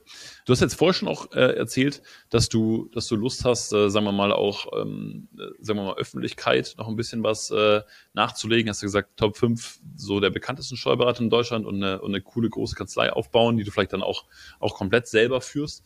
Wie ähm, gestaltest du denn die nächsten zwei drei Jahre? Also hast du für dich so so ganz klare Milestones, wo du irgendwie sagst, hey, da habe ich jetzt noch mal Bock drauf, das wäre noch mal ein Highlight. Ja, also was natürlich ganz stark ist, weil der, die Nachfrage auch unwahrscheinlich hoch ist, so wie du sagst. Ne? Ich meine, ich muss ja fast gar nichts dazu beitragen. Das ist ja irgendwie so ein, so ein Multiplikator, den man hat über Empfehlungsmarketing. Ja, kann ich ja aus eigener Erfahrung sagen, ist das beste Marketing, was man eigentlich so haben kann. Ich habe teilweise mit Leuten nichts zu tun, kriege nette Briefe, ja, so sind wir auch zusammengekommen. Also ich mhm. kriege sozusagen, das macht einfach auch Spaß, das, was ich sagte. Das ist dann für mich auch super interessant und stelle fest, da ist ein unwahrscheinlicher Bedarf vorhanden, weil die Leute sich mehr und mehr mit dem Thema Steuern beschäftigen. Nochmal, egal ob Angestellte, Angestellte, Unternehmer, Unternehmerin, dieses Thema ist wichtig, weil wenn ich das nicht im Blick habe, zahle ich zu viel und ich zahle das einfach, ohne drüber nachzudenken. Ja von meiner Lohnabrechnung, da sind Steuern drauf, die, die nehme ich gar nicht zur Kenntnis, weil am Ende des Tages gucke ich auf mein Konto und da steht ja nicht drauf, Klammer auf, im Verwendungszweck davon haben sie so und so viel tausend Euro Steuern gezahlt. Das heißt, das Thema wollen wir so ein bisschen verständlicher machen und da sind wir natürlich dabei, das ein oder andere Produkt jetzt auch nochmal zu entwickeln. Wir wollen es immer anders machen als alle anderen. Das ist so eine Idee, wo man sagt, ja, klar kann man das auch so in so einem bestimmten Bereich machen, aber tatsächlich, ja, es muss so ein bisschen innovativer sein. Es muss auch, also so, ja, exclusive sein. Das ist halt wichtig auch für die Leute, weil es tatsächlich, wenn man sich auch der Sachen offenbart, gerade mit Vermögen, mhm. muss man gucken, dass da auch die entsprechende Gruppe vorhanden ist. Ja, ich kann also, Absolut. deswegen finde ich so eine, sage ich mal, Masterclass mit 100 Teilnehmern finde ich schwierig, weil da hast du auch vom Niveau her jemanden dabei, der startet, bis hin zur Vollblutunternehmerin, zum Vollblutunternehmer, der eigentlich den interessiert das gar nicht, ja, sondern der hat ganz andere Themenkomplexe, die ihn beschäftigen, wo man viel mehr sozusagen in diese Detailarbeit reingeht. Und dass man das halt noch skaliert, das ist so meine, äh, so meine Task so für die nächsten Jahre. In einem Bereich, der verträglich ist, sagen wir es mal so. Und dann nicht so im, ja, im, im großen Stile mhm. wirkt, ja. Also das ist so die Idee. Und äh, materiell wollte ich mir irgendwann nochmal ein schönes Auto kaufen. Also tatsächlich, ja, da bin ich so ein Konsumkind der 90er. Das Kind der 90er. Und ich würde gerne mal etwas mehr Zeit haben, um zum Beispiel ähm, die, weiß nicht, PlayStation 5 NBA 2K oh, mal ja. zu spielen, weil ich war früher wirklich leidenschaftlicher ähm, EA Sports äh, Spieler, ja, sei es FIFA oder NHL, FIFA. NBA, das habe ich alles gemacht, aber mittlerweile ist, weißt du, jetzt könnte, also früher konnte man sich so ein Ding nicht kaufen. Mhm. Ja, da hatte man kein Geld und heute kann man sich das leisten, wahrscheinlich zehn Stück davon, aber hat keine Zeit. Das ist also nimmt sich die Zeit nicht, sagen wir es mal so. Ich mache das ja gern. Nee, und ohne Mist. Und mein weiteres, mein weiteres Live-Goal ist, ich möchte noch an so einem High Rocks Event, das ist so ein CrossFit-Event, uh. teilnehmen in meiner Altersklasse. Baue ich mich drauf ein. Ich denke mal, das wird dieses Jahr kann ein Ziel sein, aber nächstes Jahr ist es realistischer, sagen wir es mal so. Meine, meine, meine Frau ist äh, bei High Rocks ja voll all in. Die, die hört sich jeden Tag da alle Podcasts an und ist irgendwie auch schon zwei oder drei gelaufen.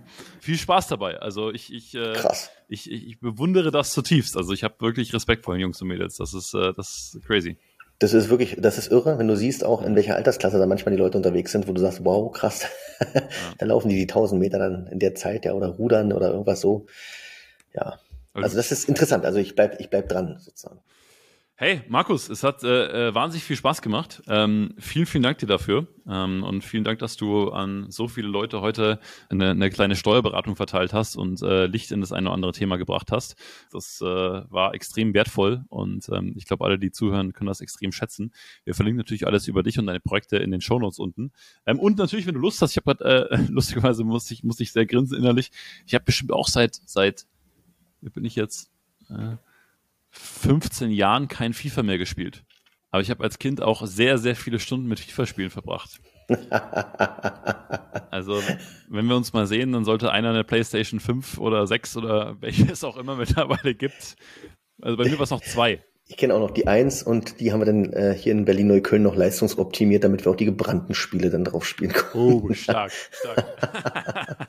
also schon der, der, der Touch sozusagen in die ja, in den rechtsfreien Raum. Nee, aber vielen Dank. Also mir hat's auch sehr viel Spaß gemacht. Ich hoffe, dass wir die Leute nicht überfordert haben mit den ganzen Themen, aber es ist wichtig, ne? Klar, das ist irgendwie, mhm. dass man sich damit beschäftigt. Und für mich ist immer so Ansatzpunkt, wenn die fünf Prozent heute Abend für diejenige oder denjenigen dabei waren, dann ist uns geholfen, weil wir sagen, cool, dann haben wir irgendwie geschafft, mit der Sendung hier jemanden nochmal auf seinen Weg zu bringen. Und äh, vielen Dank auch für die Einladung. Hat mich wirklich gerne gefreut. Sehr cool, dass wir es auch endlich realisiert haben. Ja klar, super gerne. Ähm, und euch allen vielen Dank fürs Zuhören und ähm, bis zum nächsten Mal. Ciao, ciao. Noch ein kurzer Hinweis zum Schluss. Ich lade dich herzlich ein, dich bei unserem WhatsApp-Newsletter zu registrieren. Link dazu ist unten in den Show Notes. Dort drüber sind wir direkt per WhatsApp in Kontakt. Das heißt, ich schicke dir eine kurze WhatsApp, wenn ein neuer Podcast rauskommt, wenn ich ein spannendes Buch gelesen habe oder irgendeinen teilenswerten Artikel für dich habe. Und du kannst auf diese WhatsApp-Nummer natürlich auch immer zurückschreiben, dein Feedback zum Podcast. Vielleicht hast du einen Gast, den du dir wünschst, den wir mal einladen können. Und so können wir direkt in Kontakt sein. Du bist immer auf dem neuesten Stand. In diesem Sinne, melde dich gerne an. Ich freue mich, wenn wir uns per WhatsApp lesen. Danke fürs Zuhören und bis zur nächsten Folge. Welche Impulse und Gedanken hast du mitgenommen? Lass uns dein Feedback zum Podcast auf tschüss-tagesgeschäft.de da und wenn es dir gefallen hat, abonniere den Podcast und empfehle ihn deinen Unternehmerfreunden weiter.